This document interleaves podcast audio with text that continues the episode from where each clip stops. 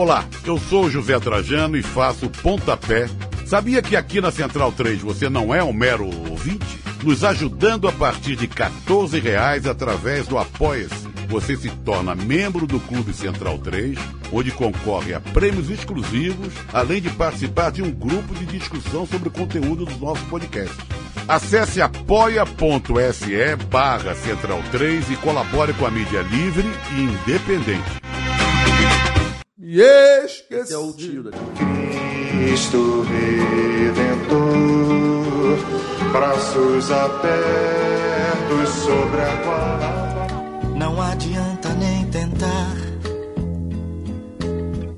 me Esqueci. esquecer. é o tio da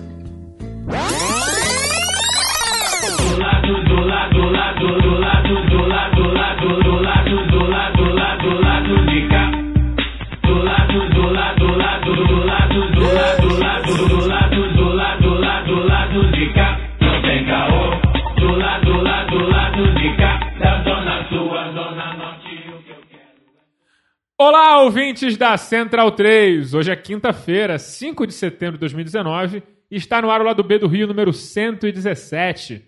Eu sou Alciso Canete, diretamente do estúdio Eduardo Galeano, herói do Fagner, e dou meu olá aos panelistas de sempre. Olá de volta, Fagner Torres.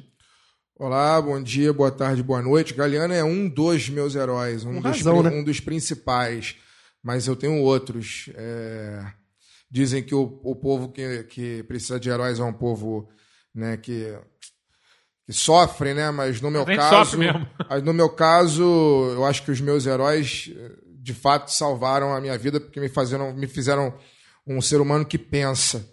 Mas eh, antes de derrubar aqui o microfone durante a- o programa, né, eu vou fazer aqui um- uns recados. São quatro, cinco abraços que eu tenho para dar e dois convites, que são três convites, são bem importantes. Bom, vamos lá. O primeiro abraço para Patrícia Pimenta.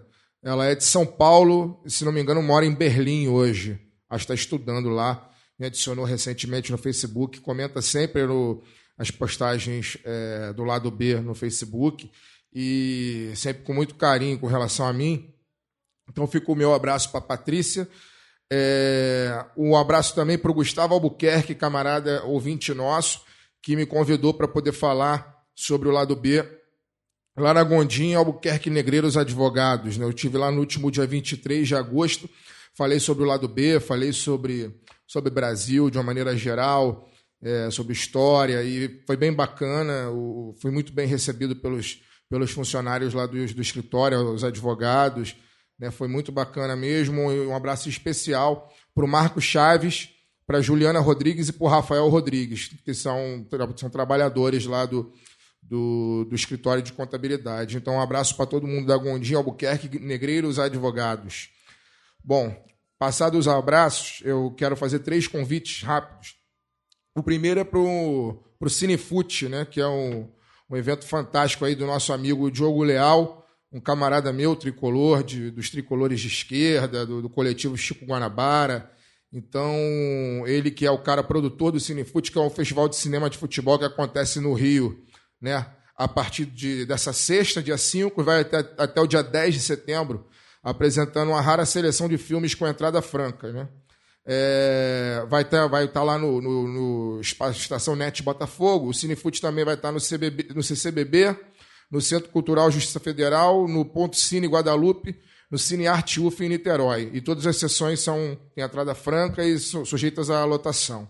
Então, os endereços é esse aí, né? Estação Net Botafogo, CCJF, CCBB, Cine Arte UF Niterói. E a programação completa as pessoas podem acessar através do www.cinefute.org. A gente, inclusive, deve estar lá, talvez, nessa sexta, né? Eu, provavelmente, vou estar lá nessa sexta, vou estar lá, o Irlan Simões também vai estar lá, o Paulo Júnior vai estar lá, enfim. E é, a galera que gosta de futebol vai porque os filmes são me- realmente muito bacanas. E o outro, o segundo convite é para o curso Marx, que vai acontecer nos dias 7, 9 e 10 de outubro, das 18h30 às 21 horas, lá na livraria Leonardo da Vinci, fica ali na Avenida Rio Branco, 185, subsolo. Né? São três dias de curso, 50 reais, as inscrições, as inscrições estão abertas. A gente, eu não tenho como passar aqui o link, porque o link é impronunciável, mas a gente promete que vai, falar, vai publicar isso no nosso Facebook. Dois convidados nossos que estiveram aqui com a gente recentemente vão estar lá, são, são professores desse curso, o João Leonardo Medeiros e o Felipe Demier. Né? O João Leonardo da UF e o Demier da UERJ. Então, em breve a gente vai, vai colocar aí no Facebook o link para a galera que quiser se inscrever para conhecer um pouco sobre Marx. Acho bem bacana a iniciativa da livraria. E por fim, fazer o anúncio aqui do domingo é dia de cinema, né? É, no dia 15, vai ser dia 15 de setembro, agora, 9 e meia da manhã, lá também no Estação Net Botafogo. E a sessão vai ser o Bacurau, filme que está na boca do povo. Então, vai ter Bacurau. Os convidados, o Leon não, não me passou, porque não está confirmado, ainda carece de confirmação mas vai ser uma homenagem a Marielle, um grito contra a violência no Brasil. É, é isso, passar a palavra, agradecer os recados que recebi na última semana por conta da minha falta, um problema familiar, mas a vida é isso, a gente morre para provar que viveu. Vamos em frente. Olá, Caio César Velande. ah, gostei, obrigado. Olá, os ouvintes, bom momento. Uh, dizer que Hoje eu estou com a expectativa bastante elevada com o nosso convidado. Acho que a gente é um tema que a gente está precisando tratar.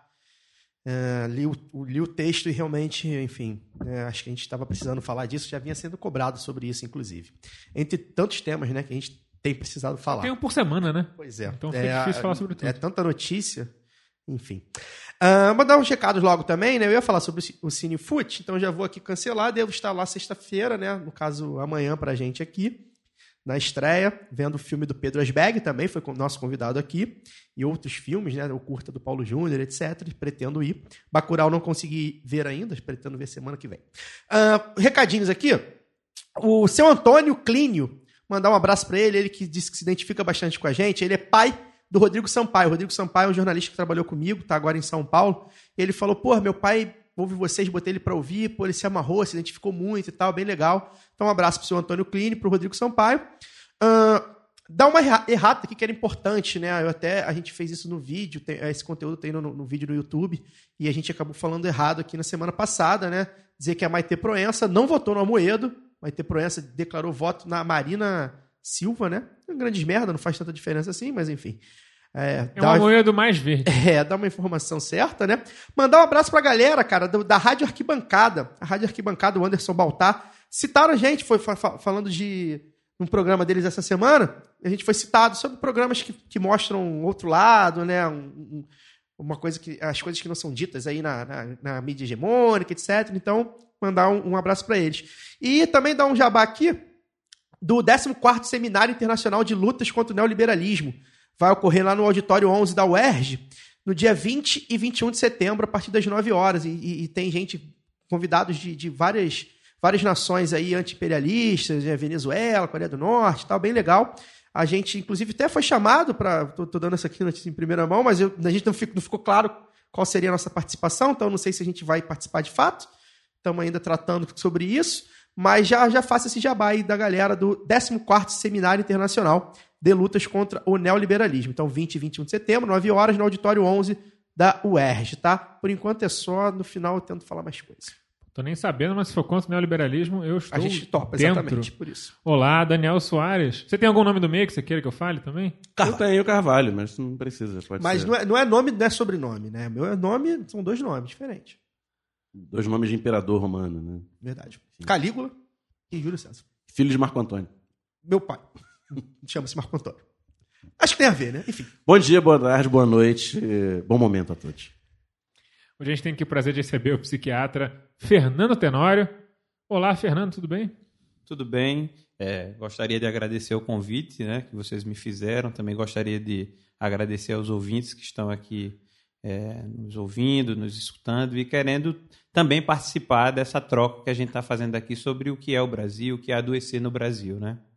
Pois é. Então, professor, professor não, falei besteira. É, Fernando, diz para a gente aqui. Pergunta para abrir esse nosso papo é a seguinte: o Brasil realmente nos deixa doentes? O Brasil ele mata os brasileiros de desgosto?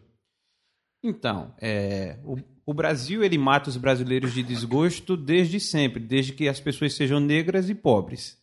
Né? Eu acho que a doença Brasil para negros e pobres ela sempre existiu, com momentos de maior ou menor aperto. O que a gente está vendo agora é uma, uma grande um aumento, né? Uma, uma extensão para outras classes sociais do que a, o que os negros e os pobres sempre sofreram. Porque, por exemplo, um negro que sai, um pobre, que sai quatro horas da manhã de Campo Grande para vir trabalhar, fazer pão, traba volta para casa, gasta mais de cinco horas no, no, no trânsito, trabalha oito, nove horas.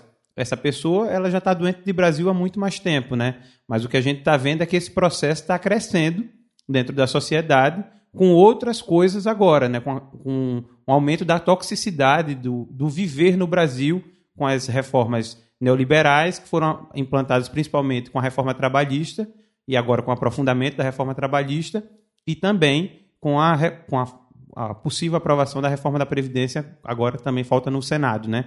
que vai transformar é, esse, esse adoecimento como uma coisa institucionalizada. Porque uma das coisas que a gente pensava é que com o advento de mais máquinas, o ser humano ele trabalharia menos e teria mais tempo ao ócio. O que a gente está vendo agora é uma precarização do trabalho, um trabalho que as pessoas não pensam e um trabalho que aliena e escraviza as pessoas. Esse sistema é um sistema que claramente adoece as pessoas.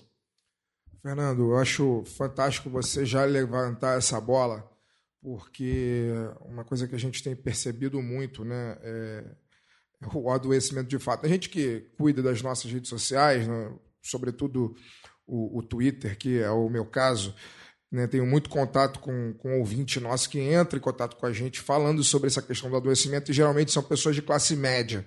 São pessoas que. Até por ter acesso ao Twitter. É, que, o, que são pessoas que o, o, o adoecimento sociopolítico, vamos dizer assim, ele chegou né, a partir do momento em que se quebrou o pacto da, da, da nova república, né, e, e, e vem, a gente vem sendo, vem sofrendo essa, essa avalanche de, de merda, né, que eu costumo comparar, que hoje eu, teve um texto que eu achei muito bom do Luiz Fernando Veríssimo, que ele fala que ele, o título é É Guerra, né? uma pessoa que o Caio até falou com a gente, uma pessoa que sempre foi muito, muito polida né, nas suas opiniões até determinado ponto. Iniciar um texto dizendo que o Brasil está em guerra, né, que o governo declarou guerra contra seu povo, é porque, de fato, é, essa guerra está acontecendo. E aqui no nosso programa eu costumo dizer que o, o governo Bolsonaro, o governo Temer, mas sobretudo o governo Bolsonaro, ele age com o povo brasileiro mais ou menos como se o povo brasileiro fosse o time que joga fora de casa num jogo de mata-mata de Copa do Brasil. E o time, e o Bolsonaro é o time da casa, aquele que dá, faz aquela blitz inicial o tempo todo, não deixa o time, é, o time contrário respirar. Né? E é mais ou menos isso que eu sinto que o governo, a forma como o governo trata o povo brasileiro. Sobretudo, não estou falando do gado que o segue, né? Estou falando da, da, do, dos outros, né? Do, da, aqueles que estão fora dos, dos 29% que ainda aprovam né, esse governo. E aí, é, eu acho muito interessante que você fale isso, né, essa questão de que, de que o, o pobre, o negro, de uma maneira geral, ele sempre foi doente de Brasil.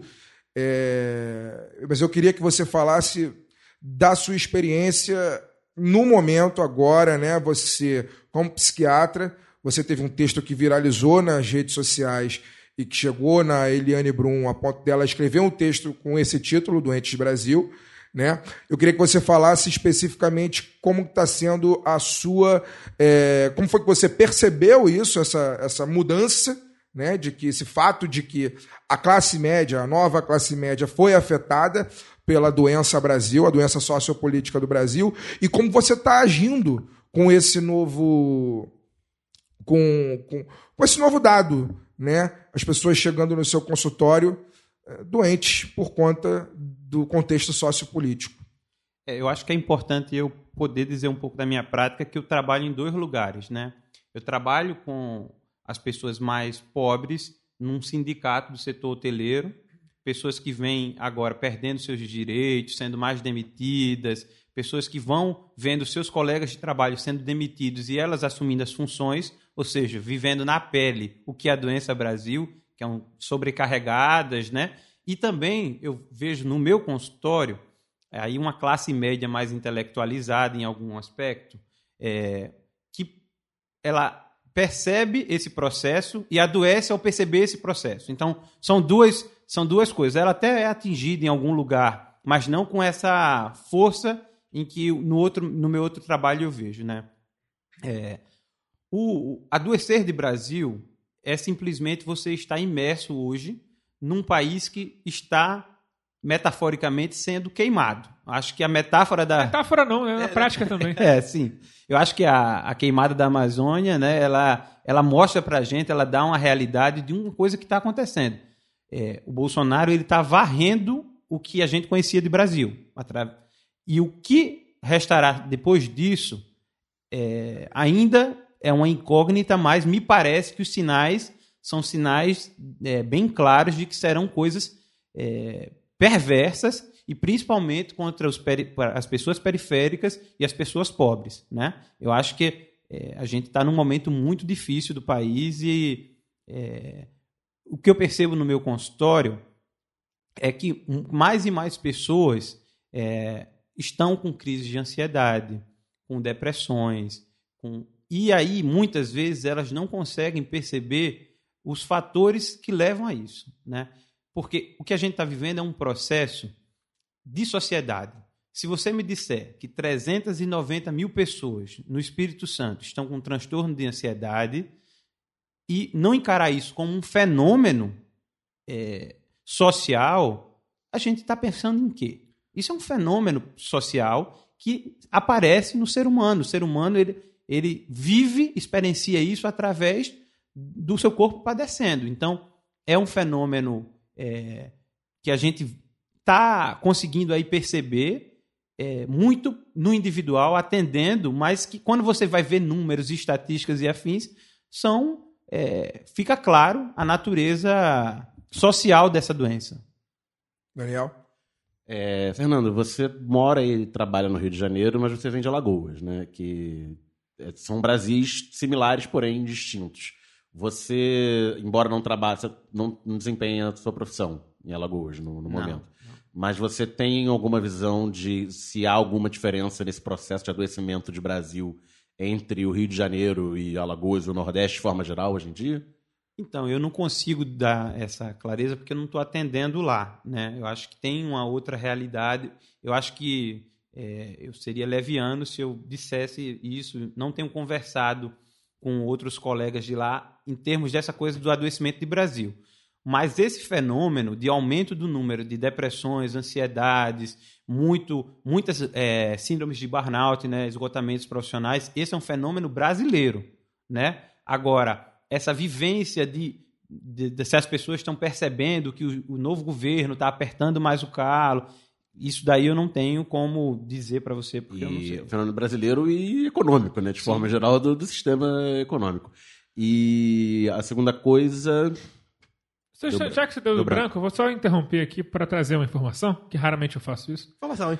É, você falou 350 mil pessoas no estado do Espírito Santo estão experimentando transtorno de ansiedade. Foi ali aqui a população do Espírito Santo é a população do Espírito Santo é mais ou menos 4 milhões de habitantes, 3 milhões e 800 mil, então dá 9% da população do Espírito Santo diagnosticada Porra. com esse. Assim, os diagnosticados, então a gente não está falando que a população, é, esse é o número acurado, né? Provavelmente é mais. E até muita gente, especialmente homens, não vão nem ao médico, fala que é frescura, que tem que ser macho, não sei o quê e não vai ao médico.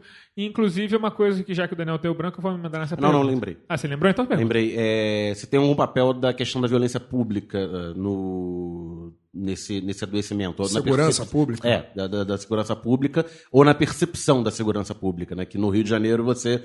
Quem, se você assiste o RJ1, o RJ2, você não apenas você sabe da violência, como você vê a violência por todos os lados, né? A televisão trouxe a violência é, para dentro de casa na hora do almoço, né? Se você espremer o jornal, só sai sangue. É, então, a violência, ela para as pessoas das, da periferia do Rio de Janeiro, ela é vivida na pele, porque o Estado ele não está presente e o que a gente tem hoje é poder paralelo, milícia ou tráfico, né? E as pessoas experimentam formas violentas de se relacionar muitas vezes e é claro que isso tem impacto na saúde mental. Eu, por exemplo, atendo uma, uma mulher que ela, o pai do filho dela não assumiu esse filho, ela criou esse rapaz sozinho e agora ela está tendo crises de ansiedade porque esse filho está sendo o tempo inteiro cortejado para trabalhar com o tráfico. Então, isso daí é doença Brasil. Ela está tendo crise de ansiedade, ela está tendo sintomas depressivos, mas o fundo disso é uma violência que ela vive, ela experiencia, que se a gente não tiver essa dimensão desse efeito social, a gente está falando a favor somente da indústria farmacêutica, que quer um checklist e que no final você prescreva uma medicação. Talvez até a medicação seja necessária, mas você tem que entender o motivo da medicação, entender uma forma de poder tirá-la. Senão a gente só vai estar amortecendo essa dor dessa mulher, tornando ela apta a continuar trabalhando, mas essa angústia é uma angústia é, que não vai passar. Então eu me sentiria quase como um traficante de drogas, né? Porque você está ali amparando aquela dor, mas de alguma maneira você não está entendendo. Então é, ficaria muito complicado. Isso é interessante porque a gente fala sobre é, gente ganhando dinheiro com a violência, né? Gente que ganha dinheiro de é diversas formas. É, exatamente. Não é só as empresas de segurança, etc, né? Você vê aí, as empresas farmacêuticas ganham a dinheiro Bayer quando- é bom, né? quando tem quando tem quando tem quando tem depressão ou seja se tem uma uma, uma, uma grande quantidade de pessoas com depressão e outras doenças A de população de ansiedade periferia é extremamente adoecida. né? ou se, é, o Rivotril, a galera que compra, né? Citei o Rivotril aqui de Mas é o cabeça, remédio que é o remédio mais vendido. Problema de nervoso. Pois é.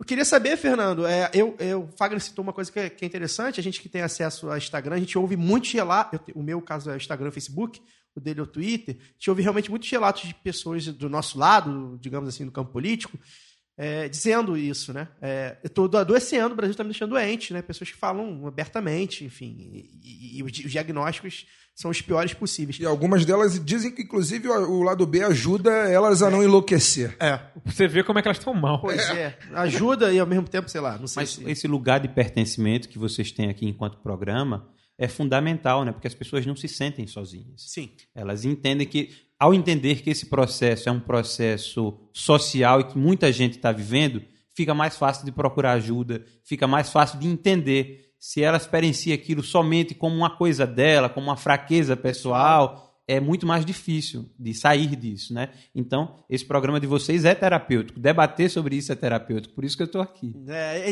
até- acho que é legal falar isso, porque um dos primeiros relatos que a gente recebeu isso há muito tempo, do Leonardo, né? Foi exatamente sobre isso. Em 2016, logo, 2017 e tal. E ele falando, ele, cara, eu tô desempregado, tem ele, porque ele, enfim, ele mandou uma carta muito, muito bacana pra gente. E aí ele falou, cara, tô desempregado, tô com depressão e tal, eu não entendia, mas vocês me ajudaram a entender porque isso é um problema social. Então, assim, a gente recebe muito, realmente, são muitos os relatos de pessoas que estão mal, né? E eu mesmo sou um que às vezes falo, cara, tô mal. O Fagner é, é outro também que às vezes é, desabafa bastante, cara, tô mal tal, mas a gente, enfim, continua. Eu queria, queria te perguntar se você, é, de, principalmente do ano passado para cá, né, com, com o fenômeno Bolsonaro candidato e, e depois do Bolsonaro presidente, as pessoas entendem isso mais fácil. Tem, já tem gente batendo no teu escritório dizendo, falando assim, cara, no teu Consultório. desculpa, teu consultório dizendo, eu tô, Tô com Bolsonaro. tô com- eu tô meio, tô com meio, tô com medo, tô com depressão por causa do país, assim, as pessoas já estão entendendo isso. Sim, sim. Eu tive uma paciente que até eu já citei assim, conversei com a Eliane Brum e com outras pessoas. Eu tive uma paciente que ela começou a ter crise de ansiedade no primeiro turno, porque ela achava que tudo que ela acredita, ela trabalha com a questão ambiental, tudo que ela acredita, é, tudo Não, que ela, ela- ela acredita razão. iria ser devastado. A pauta é, ambiental é considerada como um entrave econômico pelo governo Bolsonaro e ela tinha essa fantasia que se tornou realidade, né, de que é, a, a Amazônia e as- os biomas brasileiros seriam é, destruídos. E, e ela foi a primeira pessoa que me disse assim: eu tô doente de Brasil. Eu acho que quem cunhou esse termo foi ela, entendeu? E aí eu fui podendo entender e através quem me ensinou muito sobre isso foram meus pacientes. Eu tive um paciente que passou dois anos sem querer tomar medicação, fazia psicoterapia, ia para mim. E aí teve um dia, pode falar palavrão? Claro! Pode, Deve. né? Um dia esse meu paciente chegou para mim e falou: Doutor, me dá merda do seu remédio aí. E aí a gente foi tentando construir o porquê. Ele falou que não estava conseguindo ter funcionalidade. E aí sim o remédio, nesse contexto, fazia sentido. Eu passei a medicação e ele voltou, acho que umas seis semanas depois. E aí ele me pergun e eu perguntei: Você está melhor? Ele falou: Doutor, eu continuo tomando no cu, só que tomando no cu sem chorar. Então, isso teve uma, uma coisa corpórea para mim muito importante de entender qual o papel do remédio nesse atual momento. Né? Assim, como é que. A- sintomas, né? Pode falar, não, pode Ah, tá. falar, pode falar. eu acho que é super importante. eh, Ele, ele trouxe essa dimensão, né? Que foi. Que me, que me tomou. Como é que eu vou tratar no indivíduo um problema que é social? Até que ponto eu posso usar o remédio a favor dessa pessoa ou sendo mais um ali naquela corrente, fazendo com que ele volte a trabalhar, mesmo que as condições sejam péssimas, que Alimentando ele a indústria. alimentando a indústria, e aí sim, aquele conceito que eu já trouxe aqui, que eu acho que talvez não ficou tão bem explicado, que é o de traficante de drogas. Eu sou médico ou eu sou traficante de drogas? Eu estou pela pessoa ou eu estou pelo sistema? Então, essas várias é, reflexões vieram a partir de conversas com os pacientes, eles que, que me ensinam assim o, o que é estar doente de Brasil. O processo de dopar pessoas para que elas sejam, que elas cumpram as tarefas que a elas são Sejam designadas, que são as, para serem produtivas em geral, não é um fenômeno, não é um fenômeno recente, muito menos moderno. Estava conversando aqui em off sobre isso, mas um exemplo muito claro disso é como o uso de pervitin, que era um remédio que era basicamente metanfetamina, no exército, do- do- da- no exército nazista, era rodo, era tipo uma balinha, o nego tomava como se fosse, sei lá, aquele, aquela bala garoto, que uma que é mais molinha, assim, que você mastiga. O nego comia anfetamina e pedia para a família mandar a anfetamina para eles poderem ficar se sentindo bem. E hoje a droga é o Rivotril.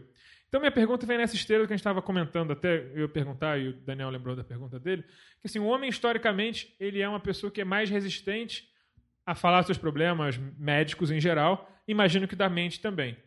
Você percebe esse recorte de gênero na sua, na sua, na- nos seus pacientes e se os homens eles reagem a isso de uma maneira diferente, eles tendem a internalizar isso como uma fraqueza pessoal mais que as mulheres?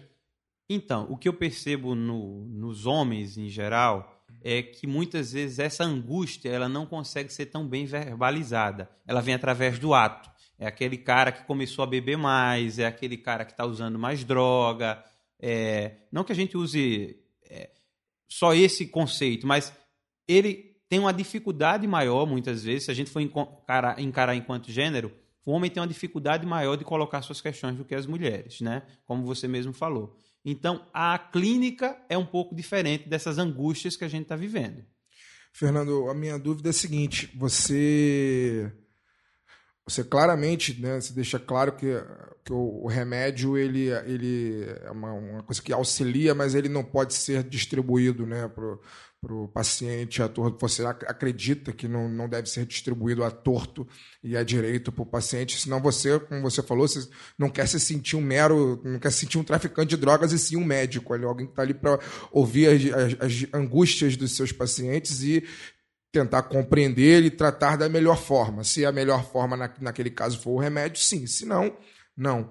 É, a minha, minha pergunta para você é a seguinte: os pacientes que estão doentes de Brasil, eu acredito que você, você não, você é um médico, pelo que eu percebo, um médico fora da curva, né? Se a gente for conversar com, eu, eu conheço poucos médicos, mas os poucos o- e, e dentro desses poucos são poucos que conseguem ter as reflexões que você traz nos seus textos, no, no que você publicou no, no Facebook, na- nas reflexões que saíram no texto da Eliane Brum que você está falando com a gente aqui.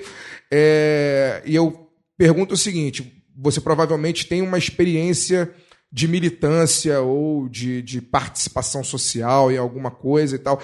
Você, enquanto médico, para a pessoa que chega doente e que você vê, ela fala ou você percebe que é claramente um problema social, que não é só, que não é uma questão individual o problema dela, é uma questão coletiva, né?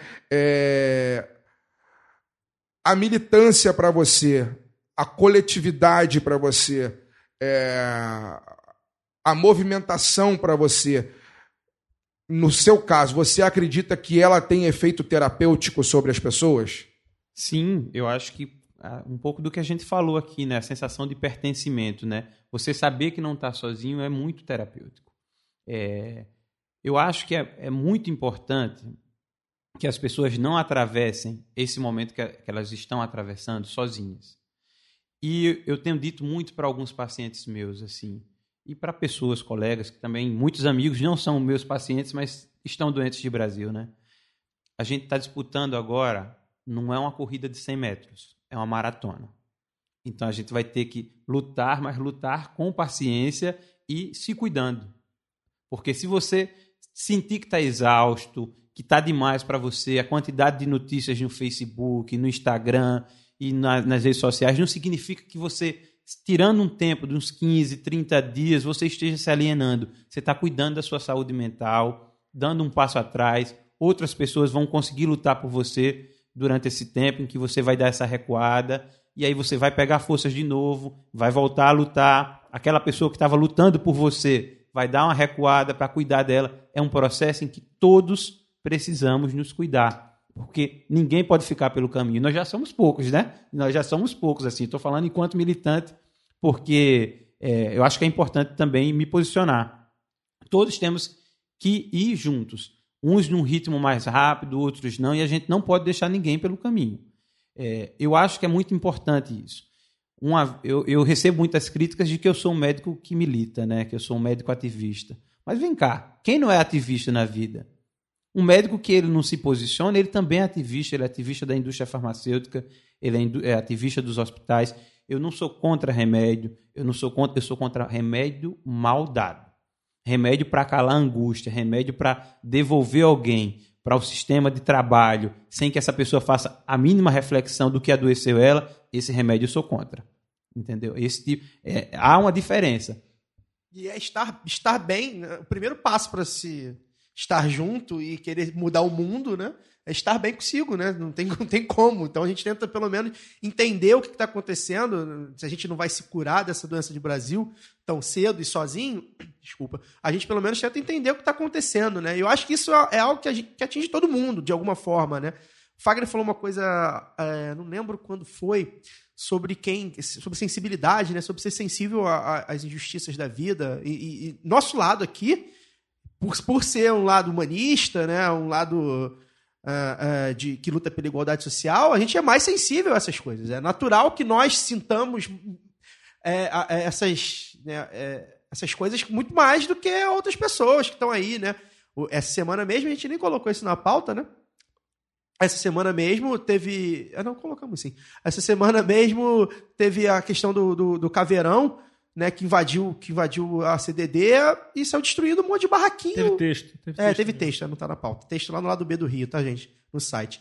E assim, cara, destruindo barracos, assim, barracos, sei lá, de madeira, sabe? Barracos mesmo. As moradias mais precárias, moradias mais precárias dentro, da, dentro favela, da, favela, Que já é uma moradia precária e assim, E assim, foda-se, tem imagem disso. E, e eu almoçando, vendo aquilo e vendo o pedreiro que morreu fazendo a laje, virando a laje lá, sei lá. Tava com um martelo na mão. Martelo na mão, tomou. Ele já tava fazendo metade da revolução, tomou, né? perigo. Tomou-lhe um tiro na, na cuca, trabalhando, e eu almoçando, e eu falei, cara. Tomou oito tiros. É, né? Oito tiros. Falei, cara, e, e, isso, aquilo me deixou mal, o mal o dia inteiro. E é engraçado que eu comentei com outras pessoas, algumas até ouvintes aqui do, do lado B, e, cara, pô, hoje, tá meio, hoje o dia tá meio carregado, né? A pessoa, pô, hoje o dia não, não, não tá legal não tem como, tá legal? Porque acabou de morrer um trabalhador tomando um tiro por uma, por uma guerra que não existe. E a gente não se movimentou por isso. E a gente não se movimentou por isso. Eu tomei meu café eh, indignado, e olhando, e puto, e triste, e a gente não consegue se movimentar. Mas e aí? Né? Eu até fiz um texto sobre isso no Facebook. Então, então assim, a gente, é, e aí eu recebo muito, é, a gente recebe muito é, relatos disso. E é engraçado que você falou sobre o corte de gênero. As mulheres, eu falo isso com tranquilidade, a, a, a acho que a maioria dos nossos ouvintes são homens, pelo menos que a gente, que, que a gente vê nas redes sociais, mas as mulheres interagem mais. E elas são as que realmente que mais falam, cara, tô ficando doente, cara, como é, como é que a gente aguenta e tal. É, é, é, tem mais realmente número de mulher falando sobre isso. E a gente fica realmente. Eu, eu, eu respondo, até eu, eu tento responder para as pessoas que a gente está junto. É a primeira coisa. Eu falei, cara, a gente está junto. As angústias são as mesmas. É, Pode falar, pode falar, Fernando. Eu acho que a gente, isso que você está falando aí é uma coisa muito importante, né? A gente vive hoje um estado no, no, no, Brasil e no Rio de Janeiro em que os nossos governantes usam a palavra como instrumento de guerra. É, a gente perde um pouco a dimensão do poder que a palavra tem. Quando um governante fala o que o Itzel fala, que o Bolsonaro fala, ele autoriza muita gente a fazer muita coisa. Aquela história do tiro na cabecinha tem repercussões. ela ajudou que o gatilho fosse acionado para que esse pedreiro caísse na laje, um trabalhador. Quando Bolsonaro ele fala sobre o, o- a questão ambiental e declara guerra e, e diz que as multas do IBAMA eram absurdas, essa palavra tem poder e gerou a maior queimada dos últimos anos na Amazônia, né? Muita coisa. Então a gente perde a dimensão que eh, os nossos líderes são perversos e o que eles mais querem, o que o tirano quer, é tirar a alegria do povo, o riso do povo. E aí o Hélio Pellegrino ele tem uma frase que eu acho maravilhosa, que é que o sorriso é que tira o sono dos ditadores. A gente precisa estar bem, a gente precisa se reunir e oferecer um projeto novo para o povo, um projeto de alegria, um projeto de esperança, transformar essa nossa angústia numa energia nova, de mudança, de propor coisas novas, para que as pessoas elas acreditem e possam voltar a sorrir. Isso parece uma coisa de autoajuda, mas não é. É uma coisa fundamental para a gente oferecer a essas pessoas uma janela longe desse discurso de ódio. O que espanta a miséria é, É, festa. isso que eu ia falar. O nosso padrinho Simas fala isso e esse povo odeia ele tá, festa ele tá também, né? citando Ele- outra pessoa, não é ele. É, a o frase Beto Sem. Braço. Sem braço. Sem braço. É, ele cita, ele cita que ele diz que miséria esse, é esse povo ode- ele fala, né, no último episódio, ele Odeia esse a povo festa odeia livre, festa, odeia né? a festa É, popular. fe- é a festa da É gente, a né? festa é, macaqueada. Festa de rua. é a festa nossa, A né? festa no Jockey, eles Mas é isso, eles não querem, eles não querem que a gente, a gente seja feliz. É, é isso. Fernando, é... o Caio citou né, que o nosso lado, digamos assim, né, por ser mais sensível, acaba com essa subcategoria da doença de Brasil do... de ver o país derretendo e se desesperar com isso. Só que o, o outro lado, digamos assim, o que a gente chama do gado, o, Eu ia perguntar, doença Os- mental de gado. o Não, é, não é exatamente uma doença mental, mas é um tipo de doença de Brasil também. A pessoa que vê tudo isso e apoia por ressentimento ou por jogar na culpa da, da esquerda, do comunismo, do- da depravação, do fantasma que ela que, que foi eleito aí, do, do, do espantalho que está na rua. É, todos os seus problemas, que na verdade são os, os mesmos problemas da doença de Brasil, do povo que adoece. e- Há um outro diagnóstico, né? É. Do outro lado. Tipo, as causas são similares, isso que eu quero dizer. O cara que é super explorado no trabalho, ele, por um lado, ele, ele fica doente, por outro lado, ele. E por outro lado ele fala, "Ah, você não deu ele certo acha que a porque... culpa, ah, ele acha que a culpa é do sistema e quem vai acabar com o sistema é o Bolsonaro. Essa- Não deu certo é por aí, porque não me deixaram empreender. É por aí a minha, a minha pergunta. Eu queria ter empreendido e não deixaram. Eu então- acho que tem um fenômeno que a gente precisa entender no Brasil para começar a pensar no fenômeno Bolsonaro. O Brasil é um país em que 4 milhões de pessoas não têm o nome dos pais, do pai na identidade. Ou seja, a gente vive uma epidemia de abandono paterno e o Bolsonaro entrou simbolicamente como um pai imaginário para muita gente. Um homem forte que iria colocar ordem nas coisas. E isso teve um efeito na nossa sociedade devastador. Quanta gente queria essa ordem, queria, queria gente que não compactua com tudo que ele diz, mas que esse discurso de ordenar, de que justiça eh, tem que ter hora e lei, e a polícia tem que ter valor e vagabundo não. Esse discurso do Bolsonaro é um discurso ordenador de sociedade. Só que é um discurso extremamente perverso. É um mundo em que eu não acredito e eu acho que essas pessoas, inclusive muitas que votaram nele, não suportam esse mundo. E é por isso que eu defendo outro mundo. Porque eu acho que o mundo que eu defendo é melhor para que essas pessoas, mesmo essas que votaram no Bolsonaro, possam viver. Entendeu? O Bolsonaro é uma resposta é, tosca à queda do falocentrismo. É o cara, um machão que não tinha lugar em algum, algum momento, é um machão que não tinha lugar e percebe na afronta às mulheres, aos homossexuais, às minorias, um lugar para ele reafirmar essa masculinidade tóxica combalida.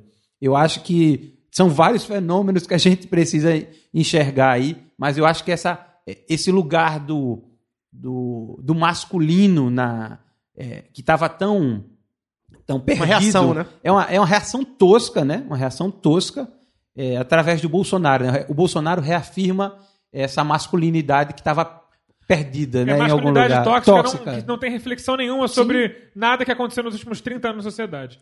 E espero que não tenha, espero que essa masculinidade tóxica também não tenha herdeiro e que a hérnia faça o serviço dela em breve. Mas é sobre isso que a gente está falando. O, me veio a lembrança aqui, me veio a memória um, um texto do patrono do, do nosso estúdio hoje, do Eduardo Galeano, é, porque a gente tá, tudo o Caio falou, que o Fernando falou antes, eu, eu ontem mesmo, né, ontem no caso quarta-feira, eu vivi, ah, eu passei o dia muito mergulhado no trabalho e quando eu parei para ler as notícias fui ler as declarações dele sobre a Michelle Bachelet, sobre Pinochet, sobre Chile, etc. E ao terminar de ler aquilo e ao terminar de ler também a repercussão é, internacional daquelas frases, eu me senti extremamente cansado, mas era um cansaço de alguém que parecia que tinha tomado uma coça, assim, uma surra. E eu falei, cara, caralho, eu estou adoecendo. Eu não posso acompanhar o noticiário, eu não posso ler o que esse sujeito fala, porque esse sujeito vai me derrubar, ele vai me deixar doente de verdade. E eu já tive problema, já, já, já fiz terapia, já sei o que é isso. Né? De certa maneira, já sei o que é isso. É, e aí eu, me lembrou, tudo isso me lembrou um texto do, do Galeano, que na verdade não é um texto, foi uma frase que ele disse para o Eric Nepomuceno no programa Sangue Latino, que passou na, na, no Canal Brasil um tempo atrás, que ele fala o seguinte: para se levantar tem que saber cair, e para, para ganhar tem que saber perder, e temos que saber que assim é a vida. E que você cai e se levanta muitas vezes. Alguns caem e não se levantam nunca mais. Geralmente são os mais sensíveis, os mais fáceis de se machucar. As pessoas que mais dor sentem ao viver são as mais vulneráveis. Em contrapartida, esses filhos da puta que se dedicam a atormentar a humanidade vivem vidas longuíssimas. Não morrem nunca porque não tem uma glândula que na verdade é bem rara, que se chama consciência. É ela que nos atormenta todas as noites. É isso, né? Tá aí o João Velasco que morreu com dois mil anos de Ah, idade. isso, né? São vários os, os exemplos. Nicolás Leóis, né, na semana São, passada. são 91. vários os exemplos, e eu, mas eu acho, no céu eu agora. acho que é isso. É, a, gente tem, a gente tem a sensibilidade aguçada para essas coisas da, da vida, né? Então a gente. E aí também, só um outro relato pessoal, né? Ontem é, acabou o jogo, quarta-feira acabou o jogo, e fui ver a Profissão Repórter, que é um, um programa do Brasil, né? Da Globo, né? Mas o Caco Barcelos faz um trabalho que é o trabalho de, de jornalismo, de mostrar o que são as coisas. É o programa de jornalismo da Globo. Da- É o programa de jornalismo da televisão brasileira. Ponto. E que se fez, esse país fosse sério, até postei isso ontem também, se o país fosse sério, o, o professor repórter seria o Jornal Nacional. Ó, vamos mostrar quem tá aqui na merda, como é que é, O como Brasil é... real, o Brasil que importa. Exato. Então, Aí não e- teria Bolsonaro. e a- é, não teria. E de qualquer forma, é um programa que fica ali escondido, mas tem alguma repercussão, né? Porque é da Globo e tal, logo depois do jornal, do, do, do futebol. E, e ontem foi o quê? Foi situações de rua, né? As pessoas em situação de rua. Que é um negócio, cara, que não tem como a gente não se, sensibi- não se, não se sensibilizar. Não tem como, é impossível de ver pessoas, os relatos, né? E, e a solidariedade entre essas pessoas, as pessoas, é, como elas se veem enquanto, enquanto sociedade totalmente marginalizadas, mas se organizando de alguma forma. E aí o, o padre Júlio Lancelotti, que é uma figura que a gente, todos nós aqui certamente admiramos pela, pela, pela sua humanidade, né? Ele foi Padre, padre. padre cristão de fato, um cara que, que, enfim. é, Ah, tá. Deixa eu achei que tava falando isso comigo, desculpa.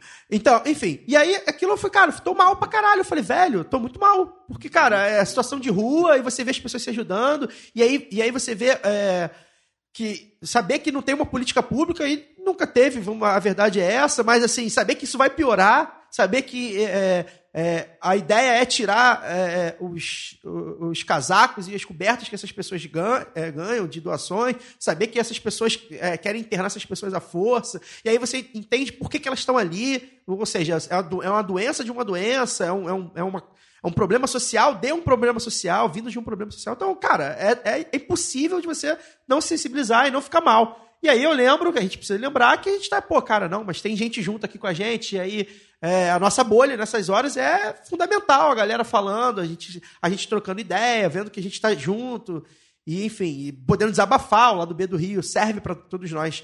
É, para a gente desabafar também, saber que isso vai para outras pessoas, outras pessoas se identificarão e falarão com outras pessoas, enfim. É, e se isso não basta para fazer revolução, pelo menos para nos manter vivo, né, de alguma forma, e, e andando para frente, que, que é difícil. Né? O Brasil retroage e a gente andando para frente. Você me... Eu ia fazer uma pergunta pro, pro Tenório, mas acabou que eu você me deu uma ideia, vou fazer duas. É, o seguinte, primeiramente ele puxou a questão do, das pessoas em condição de rua que são, tentam internar compulsoriamente, E a história da, da doença mental no Brasil, da luta antimanicomial, ela está muito ligada às pessoas serem jogadas em manicômios para apodrecer. É, hoje a gente está vendo aí as casas terapêuticas querendo voltar. É, os manicômios como soluções de problemas É. sociais. Exatamente, com muito dinheiro para ir para pobre, negros, É, mulheres. e e ainda, ainda mais, financiando os amigos da igreja neopentecostal, ou seja, vira um negócio perfeito. Não, falando essas do ponto de vista histórico. Hoje ainda tem esse Sim. elemento neopentecostal. Não, o elemento neopentecostal tá botando no bolso só. É, como você vê isso e, obviamente, como é, é a luta contra isso dentro dos movimentos social organizados de médicos e se os médicos, que apesar de não serem ativistas como você, em geral a medicina ela tolera isso porque, foda-se, é só pobre. Então, é, você me fez uma pergunta bem capciosa, porque vai me colocar contra os meus colegas. Mas é assim que a lugar. gente faz. Tá. Você tá aqui pra isso, inclusive. Tá. É, mas eu, eu já fiquei contra eles em vários momentos Você da tá minha certo. história. Pode ficar contra, É. tem que ficar mesmo. Então, é, a coisa, a, a- a psiquiatria e a medicina está tratando a questão da dependência química agora como se tratou a, a questão da saúde mental e das doenças no século XVIII e XIX.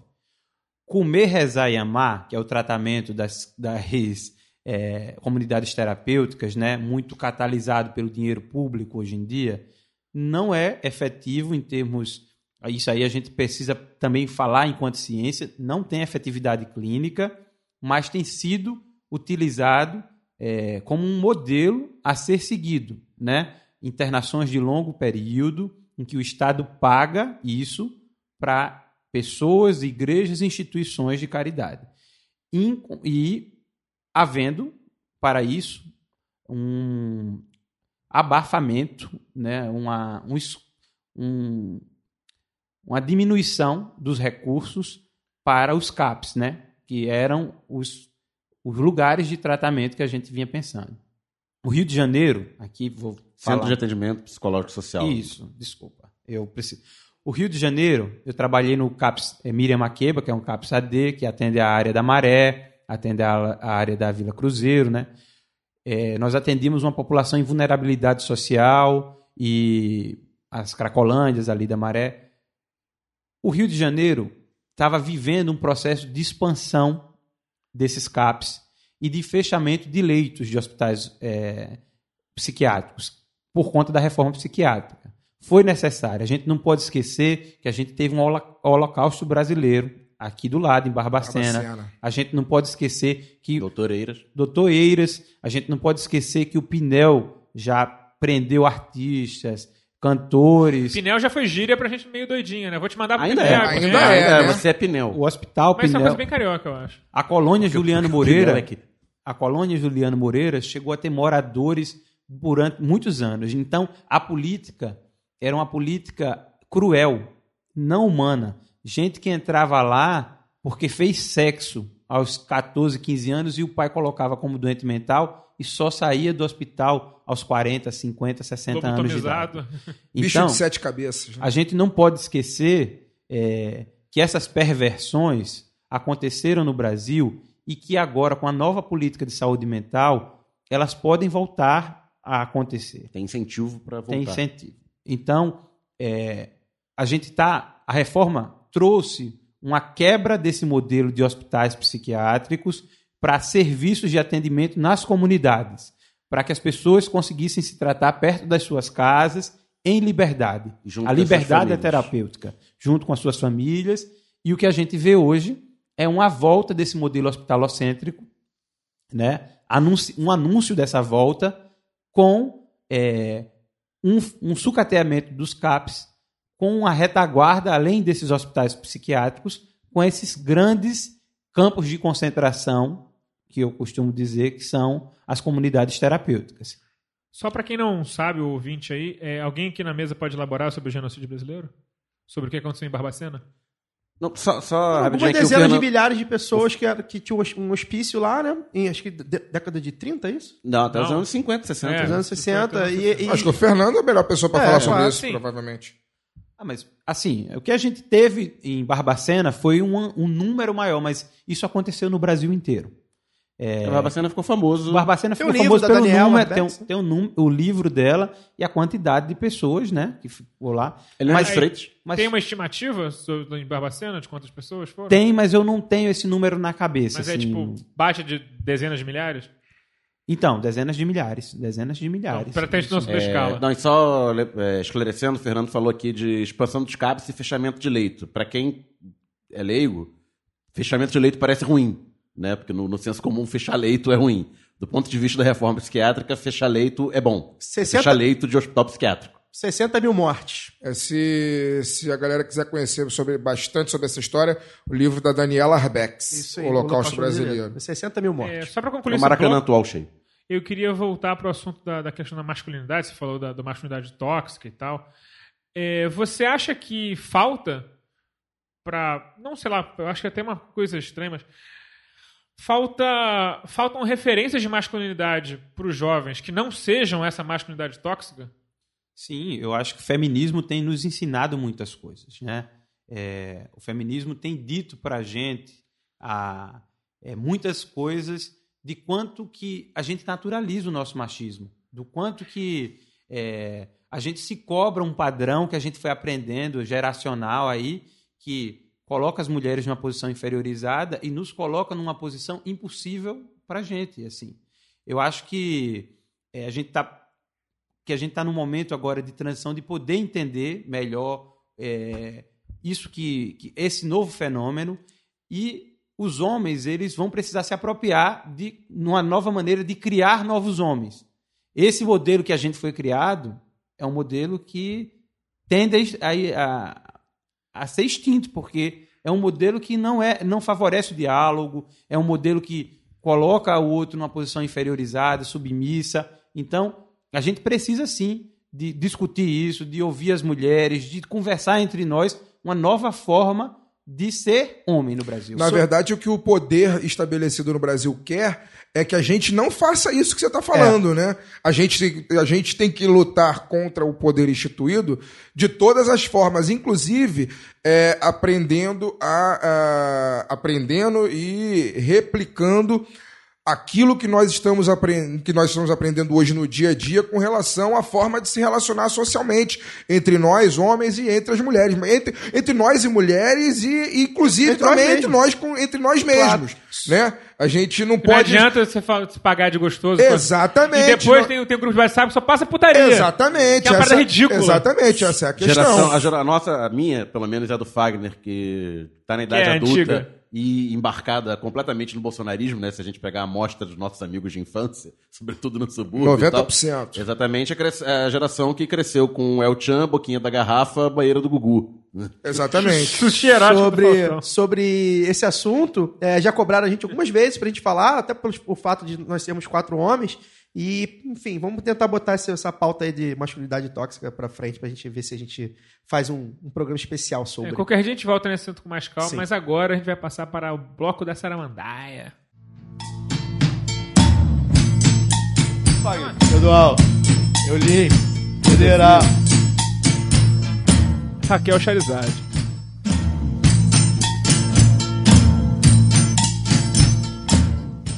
O governo Bolsonaro anunciou nesta quinta-feira a indicação do subprocurador Antônio Augusto Aras como novo procurador-geral da República. A indicação dele ainda precisa passar pelo Senado, mas já rompe uma tradição criada pelo Lula. Desde 2003, o indicado sempre esteve na lista Tríplice MP, ao contrário dele que estava completamente fora. Lembrando que a Raquel Dodge foi a segunda e o Temer colocou lá pela, É, até 2015. por causa do fortalecimento. De 2013 a 15, o primeiro, o, o Quem- mais votado da o, lista. é, o MPF elegia o próprio PGR. Isso. E em 2017, a Raquel Dodge foi a segunda colocada e foi indicada pelo Para esclarecimentos legais, o Bolsonaro não está, eles não está violando nenhuma lei. A, Constitu- Isso. a Constituição dá como prerrogativa a livre indicação do PGR. A eleição não é uma eleição oficial. A eleição não é oficial, ela foi criada em 2001 com o protesto do MPF pela, pela eternização do Geraldo Pindeiro como engavetador-geral da República. Que ficou os oito anos do Fernando Henrique. E aí o Lula resolveu botar como promessa de campanha que ele ia cumprir, obedecer a lista tríplice do MPF. né? Enfim, cada um com os seus erros. É, né? deixa eu- tá. A pergunta é, por quê? E a pergunta é por quê, por muito interessante. Porque esse cara, ele tá pegando mal no grupo dos bolsonaristas. Então, acho porque ele já, ele já falou bem de Che Guevara, Já, já, ele Não, chamava ele já Dilma. citou aí que endurecer. Só. Eles, é, mas isso pra eles, ele já ele chamava a Dilma de presidenta, e isso incomodou. Eles, Comunista. Ele, ele está repercutindo mal, e o primeiro da lista do- da, da PGR era um cara que estava disposto a colaborar. Então essa história, de fato, é estranha. O que faz a gente pensar no que está acontecendo aqui no Rio de Janeiro. O que está acontecendo aqui no Rio de Janeiro, Cabelante, em relação às investigações do crime da Marielle? Assim, é, você me pegou? Tu me pegou de surpresa, pô. É, tem, tem, tem a história aí, né, de que. É, não pegar- está acontecendo. É, não está acontecendo. Pegaram mentiras, né, da, da- das investigações e que descobri, descobriram, não, desconfiam, né, que ah, policiais foram subornados pra, é, e outros, é, outros acabaram sendo, Testemunhas sendo subornados. testemunhas. Não, policiais é, é, forçaram depoimentos, enfim, falsos depoimentos, e aí despistaram. Esse, esse, esse lance da Marielle, até já que você abriu esse parênteses aí, é, é, é o que eu tenho falado já há um ano e meio. Quanto mais tempo vai ficando, vai, mais vai demorando, né? Prenderam lá o Rony Lessa e o outro cidadão lá, e a gente não sabe exatamente quem são os mandantes. Vai ficar por isso mesmo. Ah, não, mas tem uma notícia importante que você não, não tá lembrando, que foi justamente a, Raque- a- o vazamento que a Raquel Dodge estaria prestes a denunciar o Domingos Brazão pelo homicídio da Marielle. Sim, é, isso no jornal. Do- o dois Globo- dias antes de acabar o mandato dela. Dois dias antes de acabar o mandato Isso, o dela Globo deu e ela isso. não sabia que não ia ser reconduzida. Ou É. seja, ela jogou no ventilador porque sabia que não ia ter oportunidade. É, eu, eu acho que isso, é- isso vai, é, essa briga interna aí também é, é muito complicado, porque assim, a máfia, cara, até hoje eu até ouvi isso lá no Flamengo da gente, é verdade. Os caras, o bolsonarismo é isso, né? Os mafiosos estão sempre brigando. Os caras estão sempre. É uma briga de, território, de, de territórios e de, de, de, de lideranças. Só sobre, sobre a PGR, né? Eu fiz um textinho aqui legal, né? O- é, é interessante a gente notar. Por que, que a gente está falando isso, né? Foi o que o Galciso falou. Gerou um, um- um burburinho, né? Os bolsonaristas mais Bolsonaro, né? Digamos O assim. gado gado. O gado gado. Ficou puto, né? Porque ele teria sido alinhado com o PT. Não, é só trazendo aqui Faz, informações inf- de faz a bastidores. informação de bastidor aí do teu. É, o, Da Aras, fonte. o, o Aras é da Bahia. E nos anos 90 e 2000 ele era alinhado contra o carlismo na, na Bahia. Ele não era exatamente um cara de esquerda, parece que sempre foi muito católico, conservador e tal. Mas no anticarlismo ele se alinhou com o PT na, na época, que era o principal partido de oposição. Então participou de eventos do partido, participou de campanhas. Quem tirou o carlismo foi o Jacques É, Wagner. né? participou de campanhas. Mas foi meio que um esquema Flavidino, assim, aquela coalizão pra Isso, fuder o provavelmente participou da campanha do Jacques Wagner de 2002 e outras campanhas petistas anteriores em Salvador e para o governo do estado. E ao longo dos mandatos do, do mandatos petistas, como 80% do establishment se alinhou ao poder com o interesse de, de, de nomeações, de, acho que a própria PGR, a própria PGR, ele chegou a ser cotado para o STF numa das vagas abertas do mandato da Dilma, eu acho, né? E- Sim. Então, para você Você vê como é que o PT tinha dedo podre. Até, até os suplentes eram má ideia. Então, para você cortejar os cargos, você tinha que cortejar o poder. Né? E ele nada mais fez do que continuar cortejando poder. E aí, e aí outra ala, né? A ala dos lavajatistas, né? A galera dos procuradores e tal, veio a público no- twittar, enfim, dizer que isso, isso rompia com a tradição demo- democrática. Teve gente dizendo que. é, é, achei engraçado. Bolsonaro contra as, é, as tradições democráticas e a transparência. Porra. Agora É, que eles Enfim, agora, porque tá doendo no lombo deles, né? É. Então, os lavajatistas, e aí eu discuti o Delanhol também, eu não, não li o que, que ele falou. Delanhol escreveu. Acho né? que escreveu alguma coisa assim, do, tipo, meio que bolado e tal. Então a galera lava, lavatista tá bolada, ou seja, então, dos apoiadores do governo, tem a galera que apoia a Lava Jato, tá desconfiada de que isso vai enterrar a Lava Jato. A galera que apoia o Bolsonaro tá desconfiada porque uma vez ele já Que ele é um comunista enrustido. É. Então, assim, estão brigando. Né? Já, já subiram a hashtag Moro 2022, ou seja, é, um- acho que a, a última pesquisa, se eu não tá me engano, trabalhando pesado. na última pesquisa, se eu não me engano, acho que o Moro apareceu com popularidade até maior do que o presidente. Não, 54, 54 a 25 29. pontos à frente. Então, enfim, isso aí a gen- a gente vai ficar olhando Eu tô sobre vendo a hora que o Bolsonaro vai, vai começar a elogiar o Glenn Greenwald nas notícias dele e falar: Esse entrevistador aí é muito bom, esse gringo é americano, americano sabe das coisas, tá ok? Esse que sabe nos dar notícia. Falta. É, vai sobrar só ele. Com quem parece essa imitação do Bolsonaro agora do Alcides? Eu Fiquei lá, na dúvida, Pelé. meio Jeca Tatu. Eu vou, eu, vou, eu vou dar algumas curiosidades, que até foi, foi mais ou menos o que o, o Daniel e o Alcide trocaram a bolinha aí, né? É, o FHC só teve o Geraldo Brindeiro de. de- Oito anos. de- é, na verdade, ele, quando ele assume era um outro, que eu esqueci o nome, mas em 95 ele, ele nomeia o Geraldo É, o que ele Brindeiro. assume, ele herda do Que era Itamar. primo do vice. Exato, né? Ele, e- o, o- o Geraldo ficou de 95 a 2003, né? Aí em 2001 começou a lista tríplice, né? Como vocês falou. É, o FHC cagou pra essa porra, continuou o Brindeiro. O Brindeiro era primo do Marco Maciel, né? Que foi vice-presidente da- nos- nos oito Marco anos Maciel, que também era do FHC, né? Um, um- um caso clássico de transparência, de republicanismo, né? Do FHC. É, o, Brin- o Brindeiro, pra quem não lembra, tinha o, o apelido de engavetador geral da República, né? Porque tudo que batia lá na, na PGR é, nada andava, né? Enfim, aí tem a, a questão da compra da reeleição, as privatizações. É, o e, negócio é, da, da ficha rosa. Sudan, ficha rosa não, pasta, pasta rosa. É, Ficha to- rosa é outra coisa. Todas essas corrupções aí que, que a gente sabe que aconteceu no PSDB, né? É, e aí o FHC, como, como se sabe, não está preso, nem respondeu a nada. Tá aí, livre, leve e solto. Não podemos melindrá-lo. dando entrevista no Bial falando de cachorrinho. É, outra, outra curiosidade, né? Em 2003, né, o Lula, como um bom, um bom comunista, né, um cara ditador, né, Aparelhando o Estado. pra- pelo, pelo aparelhamento do Estado, nomeou o primeiro candidato, o, o primeiro indicado da lista tríplice, né? E a Dilma também fazia isso a- até o É o? Temer Tudo assumir. otário, né? O Temer, né, que é o cara que transparente, ético, né, nos livrou da- do petismo, dessa coisa de aparelhamento do Estado. Ele não escolheu o primeiro da lista tríplice Que era o irmão do Flávio Dino. e optou pela Raquel Dodge, né? Que foi a segunda, como o Alcides falou. Então, aí, é, é, desse panorama pra gente entender é, que é mais um, mais um caso de que o Bolsonaro faz o que quer e caga para as instituições, né? eu acho que é super importante a gente entender o simbolismo disso, né? A gente, é, como psiquiatra, e eu acho que ah, esse rompimento com as instituições, eles vão anunciando essa, a piora da qualidade da democracia brasileira. Eu acho que já começou com Temer, quando ele não respeitou o primeiro, foi para o segundo, e o Bolsonaro agora ele rompe com isso, né? Então, mostra o quanto que as instituições brasileiras elas estão mais fragilizadas. O Bolsonaro, ele mostra o desprezo dele pelas instituições. Isso através das universidades, onde ele está nomeando pessoas com pouquíssimos votos e Às vezes coloca interventor mesmo, foda-se. interventor em Cefete. Ou seja, o que, a gente- o que as pessoas tinham medo de que o Brasil virasse uma Venezuela, uma ditadura, me parece que está mais próximo ao Bolsonaro do que ao PT. Só fazer um adendo aqui, a Venezuela não é uma ditadura. E o que, inclusive, tem uma coisa engraçada sobre a universidade, que fala que, o Maduro ele fez um movimento ditatorial nas universidades. Sabe o que, que ele fez? Ele deixou que lá quem só elegia reitor era só os professores, né? Ele abriu o voto para os funcionários e para os alunos e disseram que isso é coisa de ditador. Então, é, enfim. Bom, enfim. O e olha que eu Bolso- nem sou madurista, mas essa aí é foda. É, enfim, o Bolsonaro ele está fazendo a- é, tudo aquilo que acusavam o PT de fazer e o PT não fez. Então o PT que aprenda da próxima vez. Que a próxima vez um dia vai chegar. Não, provavelmente, talvez não seja eu- com o PT. eu- É, é, você fala. é, eu, eu, eu, costumo, eu costumo dizer isso sempre, né? A gente tem que aprender com os processos, porque a história é uma senhora que caminha a passos lentos, ela tropeça às vezes, mas ela caminha a passos lentos e um dia ela muda. Né? Ela, é, e aí, no dia que esse dia chegar, né, a gente tem que aprender com todo esse processo, com tudo, tudo. É, desde lá do final da ditadura militar, com a questão do perdão, é, entre aspas, perdão, né? que Essa não é a palavra, não é a melhor palavra, mas é, mas é, não. Conciliação.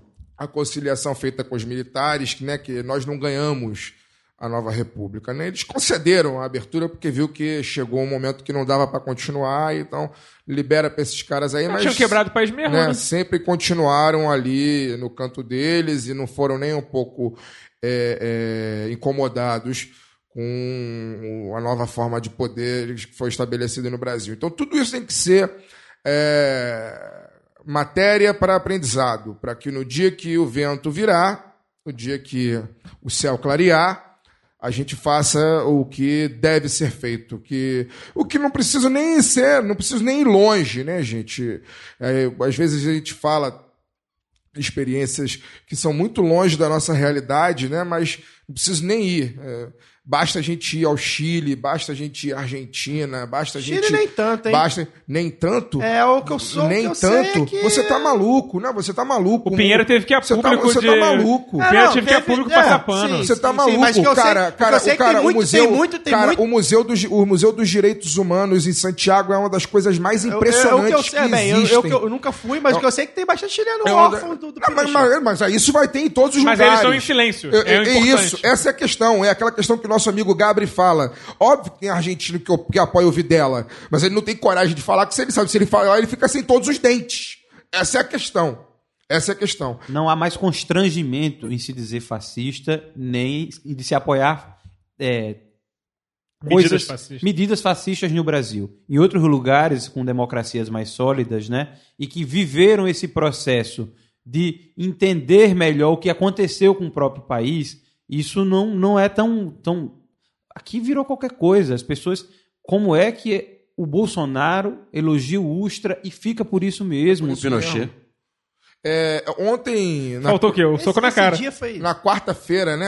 A gente tá na quinta. Ontem na, foi quarta. Na quarta-feira eu fui. é, eu fui convencido por um grupo de amigos de trabalho a almoçar num restaurante que fica dentro do prédio do Clube Militar. Almocei muito lá na Rio né? Branco. É, fui lá. E é isso. São os doentes, Na- nunca entrei naquele lugar. Na entrada. Na- o, o pior é que o restaurante é bom. O restaurante não Restaurante pertence ao clube Não, militar. Não importa, ele Mas- paga aluguel é, pra ele. é. Eu dinheiro de da puta. lá no terraço, vista pois é, eu fui, eu fui convencido aí. é, me- Bom pra virar um fui. mirante público. E fui. E é impressionante, assim. Eu entrei no prédio, eu entro no prédio, tem uma placa gigante em, em homenagem aos heróis da democracia do dia 31 de março de 1964.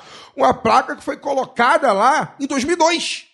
Não foi colocada durante o período militar, foi colocada em pleno governo FHC, onde o Brasil supostamente era uma democracia. Ou seja, a gente não, são os, os pequenos, os pequenos é, atos né, que mostram o fracasso da, nossa, da nova república e mostram o fracasso que nós estamos vivendo hoje. Nós não aprendemos a lidar com a história do Brasil. A gente colocou tanta a nossa, a nossa sujeira para cima do tapete, Pra que baixo. para baixo do tapete, que hoje ela Não tá ma- Hoje ela tá maior do que nós. É. Hoje ela tá muito maior do que nós. Mas isso que o Fagner falou é interessante também, a gente entender, é, é engraçado, porque assim, isso, isso fica na entrada do clube militar, mas já da parte de dentro, né? Então, Mas assim. não dá pra ver da rua. Exato. Eles não iam pra rua, né? A galera que. O pessoal de pijama, né? Os generais de pijama. Mas Então, que- Era, não, tava no armário, tava ali no armário deles. Eles, entre eles, né? Eles jamais. é, jamais. é, é, deixaram de apoiar, né? E isso vazou, se transbordou, né? É, agora, é interessante esse negócio de instituições, né? A gente tem falado muito isso e cada dia mais claro que elas não, não estão funcionando. Me, me, me deixa algumas, algumas, algumas coisas assim é, que eu fico curioso. O cara fala de ditadura, inclusive não só da do país dele, já tinha falado da do Não, Paraguai. ele gosta de todas. Já tinha falado da chilena, desde que seja de direita, né, digamos assim. E aí que eu acho que é engraçado, porque assim, ninguém faz nada. Mas, mas, cara, não tem, não tem como sancionar esse cara com o Chile. Vai tirar a embaixada, ou consulado. Não tem. Não, não- não- É, geralmente eles chamam convidar, convidam o embaixador para, para reportar explicações. é, não- assim. cara, assim, e aí? Vai ficar por isso mesmo? Você não, o Chile não vai, não vai reagir a isso? Até a reação do. narrador do- não vai. Não vai, não, até a reação do. do ai, como é que é o nome? Pinheira. Pinheira? Pinheira. Pinheira, Sebastião A- Pinheira. é, é, até a reação do Pinheira foi até bem enérgica. ó, Não, a gente aqui não apoia, não tem isso. Pediu desculpa pela baixa e tal. Até pra um cara de direita, né? Porque ele é de direita, ele não é de extrema direita.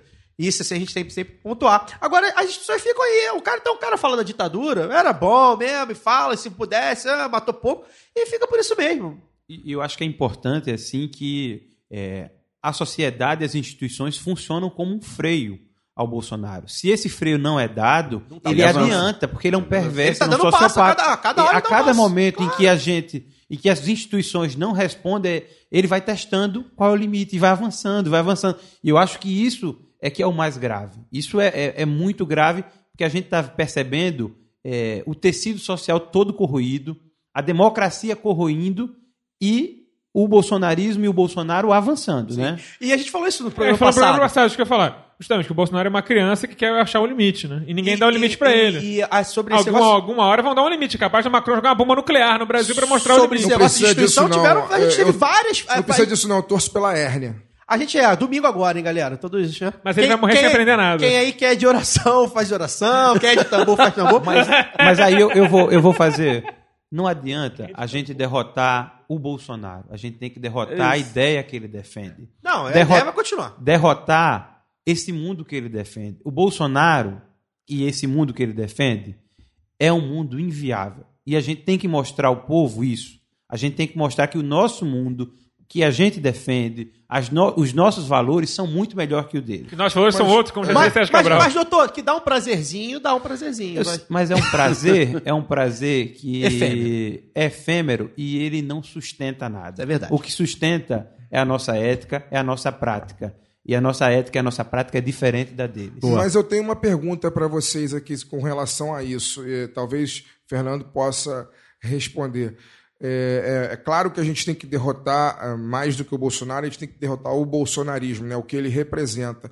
Mas vocês acham que na ausência dele existe uma figura que encarne o, o, o que ele representa, O pa- combo. o papel que ele representa para aquela pessoa que hoje o idolatra? Você acha que na ausência dele, sei lá, um filho dele seria capaz de preencher esse papel para um bolsonarista, para o gado bolsonarista que o vê como o Führer, o grande líder desse processo? Sim, eu acho que o, o Bolsonaro, com os seus filhos, né, com essa coisa familiar, ele já está preparando vários sucessores. Eu acredito, e aí é uma, uma, uma crença minha, que para deputado federal, deputado estadual, o Bolsonaro elege aí até o neto. Né? É uma coisa ruim, essa que eu estou falando, mas eu acho que é verdade. O, o, que me, o que me deixa meio triste e ao mesmo tempo pensativo é que o bolsonarismo me parece que ele vai se aperfeiçoando, porque é, muito provavelmente o Bolsonaro não deve ser quem vai dar sequência a esse bolsonarismo, vai ser um Bolsonaro mais aveludado. Sim. Entendeu? Mais E isso, sofisticado. É um Moro, é um É, Dória. é, Moro, é um é, É Dória. um Bolsonaro Isso- que come com faca e garfo e faca e não, Exatamente. sei lá, não fura o próprio olho, que deve ser o que ele Português, faz. Não tem que português, pedir é. cortadinho o bife. E eu acho que isso é preocupante também, porque é, mostra que eles já têm sucessores, né? Isso mostra o vácuo que a gente tem e eles têm várias lideranças para assumir esse lugar do Bolsonaro. Não com esse mesmo lugar do pai, do, mas de um, um lugar mais. Do um- administrador. Isso, de um bolsonarismo mais light, né? É, e o, o vírus vai mudando e vai ficando mais difícil de combater, né? É, eles, eles são um Na ebola do caralho, né? E, mas mas que assim, é, é- é só sobre isso, acho que eu a acho bola já tem cura. Eu, eu acho que só, so- é- é só sobre isso, é, eu acho que não tem uma figura que, que faça exatamente do jeito que ele faz, né? Não, não há um herdeiro, nem os filhos dele, inclusive. Os filhos são doidos. O vice-presidente é, foi o que mais ou menos o Fernando falou. Ele é um cara que as ideias estão ali, mas ele não vai fazer com os requintes de crueldade que o Bolsonaro faz. Mas aí eu acho que é- é- não é o menos. É o menos pior. Acho que é, o menos, é a- é a palavra. O requinte de crueldade que o Bolsonaro, e eu tenho falado sobre isso, né? O requinte de crueldade que o Bolsonaro faz as coisas é um plus pra gente adoecer, pra gente ficar com raiva. Mas Então, também assim, é um plus pra mobilização. Claro, Porque se óbvio. tivesse o Mourão lá fazendo, rindo, dando, dando tchauzinho e fazendo Não a mesma seria a merda, mesma mobilização. não seria a mesma não, coisa. Não, o Dória, o, a- o ódio ao Dória não, não, faria, Gente, não faria a mobilização O de oposição. Bolsonaro sendo o que é, a gente ainda tem muita gente dizendo, não, mas veja bem, as instituições, Imagina o ele foi eleito. Imagina alguém que pelo menos usasse esse verniz. É, pois é. Então, assim, acho que tem essa vantagem, ô Cis, eu concordo com você. O Bolsonaro, ele é a tal da radicalização. Então, ele se não é a tempestade ele- perfeita, não, cara. Ele é, o, me- ele é o melhor cenário possível Se pro ele- fascismo. se ele- Porque ele é um completo imbecil e, e ele é abertamente imbecil. E ele ainda coloca os ministros deles pra serem imbecil junto. Juntos. É Paulo o, Guedes hoje Hoje entrou. Paulo Guedes chamando a mulher do. Vai, é feia mesmo, não sei o que. Porra, Paulo Que Guedes. é pros seus absurdo, porque cornos, o Paulo, que o Paulo. Guedes, que é um cara técnico, né? O teórico, é o professor. Formado em é, Chicago formado com bolsa CAPES. O cara, porra, e o cara entra nessa, ah, é feia mesmo. Só, cara, só existe um critério para fazer parte do governo Bolsonaro, é ser perverso. Isso é faz- ser analfabeto também. É, é isso. Isso daí também. Então, assim, mas isso aí Ou se a gente- fingir, ou se a fazer gente, dele. a gente vai saber a partir da semana que vem ou não, né? Então, E sobre o Clube Militar, para terminar esse, esse bloco, eu sugiro que ele vire uma piscina, como certa igreja ortodoxa em Moscou. Né? Por obra Tem Estado. piscina lá no terraço, é Uma bonito. fogueira também, né? Pode ser também. Ou, sei lá, podiam fazer um outro teatro municipal espelhado também, porque é logo atrás. Esse é um bom lugar para uma piscina pública. Um bom lugar O Caio falou que a vista é legal lá em cima. É legal, é legal. Bom lugar. Almoçava, fa- levava mais Então, comia vai- vai ter o Ah, drink. eu achava engraçado, né? Como é que a gente é inocente. Eu achava Você. aquilo um, a- um ato até é, de confronto, né? Eu chegando lá, porque eu, não, eu não- em tese não entraria lá. E aí chegava, almoçava na marmita, vendo lá e tal, e entrava meio ali pela, pela garagem, fazia aquilo ali, e achava que era um, era um outro Brasil, né? Era, era um outro Brasil pujante. E era um Caio mais tava- trouxa. Ah, muito mais. Mas Mais ingênuo. muito mais ingênuo, mas mais. Ah, já ali eu já me arrepiava quando eu passava pela entrada da frente, porque a entrada da frente é- eu ia com um amigo que era filho de Tem a militares. suástica. né? Inclusive, esse amigo, já contei o caso dele aqui, que era, ele falava que era homofóbico. Como é que pode, né? O, o- o Daniel, posso falar o nome dele? Ele falava que era homofóbico, dizia que tal. E foi o antibolsonarista. Disse, então mudou aí. Ele foi bem legal, era maconheiro. Cara, muito doido. O cara era maconheiro, filho de militar. Maconha salva. Não, a ma- a ma- ele fumava maconha no meio da rua, assim, foda-se, mas era filho de militar, era pela. é, enfim, um cara confuso, mas que no- na hora de apertar lá o, o- o 17 não fez. Então Na hora de apertar, ele segurou. fiquei muito feliz que ele deve ter, deve ter mudado. Eu- imagina, o cara em dois- isso no Brasil pujante de 2010. O cara se falar, ah, eu não gosto de viado mesmo, eu sou homofóbico, nanana. O cara, o cara evoluiu, né? Então que bom. As pessoas têm contradições também. É, não, evoluiu. É importante isso. E, e aí eu. Mas quando a gente entrava pela frente, eu, eu causava, porra, aquilo ali me deixava mal pra cacete. Aí a gente entrava por trás, pela garagem e tal, ia lá almoçar. Então vamos saudade passar, desse tempo por causa que eu tô saudade desse Brasil aí. vamos passar pro caô da semana.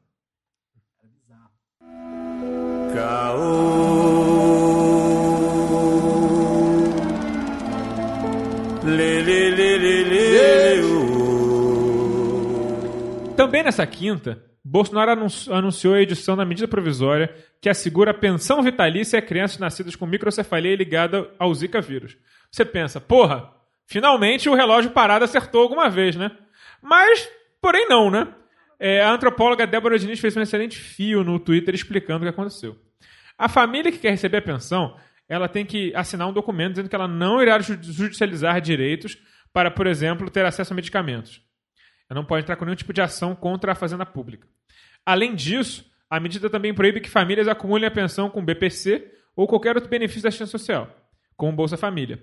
E ainda exige que todas as crianças portadoras que, que pedem o, o benefício submetam uma nova perícia médica. Então, é nem quando parece acertar, esse governo dá uma má dentro. Inclusive, na verdade, ele criou um sistema que impede, basicamente, que as pessoas tenham acesso a esse benefício. É, Tenório, você que é médico, entende disso muito mais do que a gente, é, essas perícias, elas são desenhadas para serem conclusivas? Então, as perícias hoje no Brasil, elas são contra o trabalhador, né? a favor da, das empresas. Os meus colegas médicos, eles têm uma meta, uma cota de quanto eles podem aprovar ou não. E isso daí acontece há muito, porque eu vejo através dos laudos que eu dou, pessoas que não têm condição alguma de voltar ao trabalho e o INSS diz que elas estão aptas a voltar ao trabalho. Isso é muito comum. Isso é muito comum. Penso eu que essa questão aí da, da, do, do, da Zika vírus, né, dos pacientes portadores, é, a gente vai ter muitos problemas com essas perícias também, porque é uma coisa que vários outros colegas de outras especialidades também falam, né? Então, é, os critérios aí são critérios que mais afastam do que aproximam a pessoa do direito, né? Do direito que elas têm.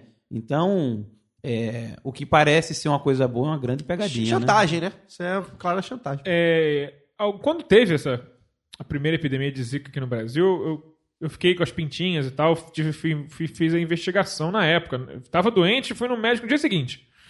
E aí me referi- referiram para a doutora Otília Lupe lá do, dos Manguinhos, lá do, da Fiocruz, que é, é, doenças, é infectologista de doenças tropicais e tal. Falou: olha, faz o exame privado do Zika, que na época o Planoense nem cobria. Só que é o seguinte, provavelmente vai dar negativo mesmo se você tiver tido, porque só consegue pegar no sangue por nas primeiras 24 horas do vírus. E aí querem fazer... Como é que... Por, provavelmente essa perícia vai ser escrota, vai exigir um positivo de alguma forma. De, algum, de alguma... Eles vão querer uma- um teste, é, além da dúvida razoável, de que aquele, aquele efeito só poderia ter sido causado pela Zika. E eu, eu sei que talvez você não seja especialista, porque você entende das doenças da mente, mas não do cérebro, né? É, a fundo, assim como um neurologista. Mas é possível que o médico diga, ah, não tenho certeza se é zika ou uma microcefalia natural. É, são, são processos diferentes ou são processos muito parecidos? São processos parecidos, mas eu acho que tem a, a, a gravidez, né, um marco da, de poder ter prontuários e registros que falem que a mãe teve a, a zika durante a gravidez. Então ela vai ter que correr atrás desses prontuários e a gente sabe que, pra, é, mesmo sendo um direito, é muito difícil ter acesso a isso no Brasil. Apesar de você ter o direito a isso, é, muita gente não consegue. Hospitais, eles cuidam bem disso? Eles fazem anotações bem feitas? Ou varia de hospital para hospital, de região para região? Então, eu acabei de ler uma, um TCC de uma mulher que é arquivologista e ela estava tratando dos arquivos dos hospitais universitários é, no Brasil, que são arquivos bons. E as condições são precárias. Imagine só de unidades básicas de saúde que mudam, que passam por reformas o tempo Que tem inteiro. 80 médicos por ano, porque tem aquela rotatividade uma, uma rotatividade Em muito grande. interior. Então, o que a gente tem são arquivos precários, né?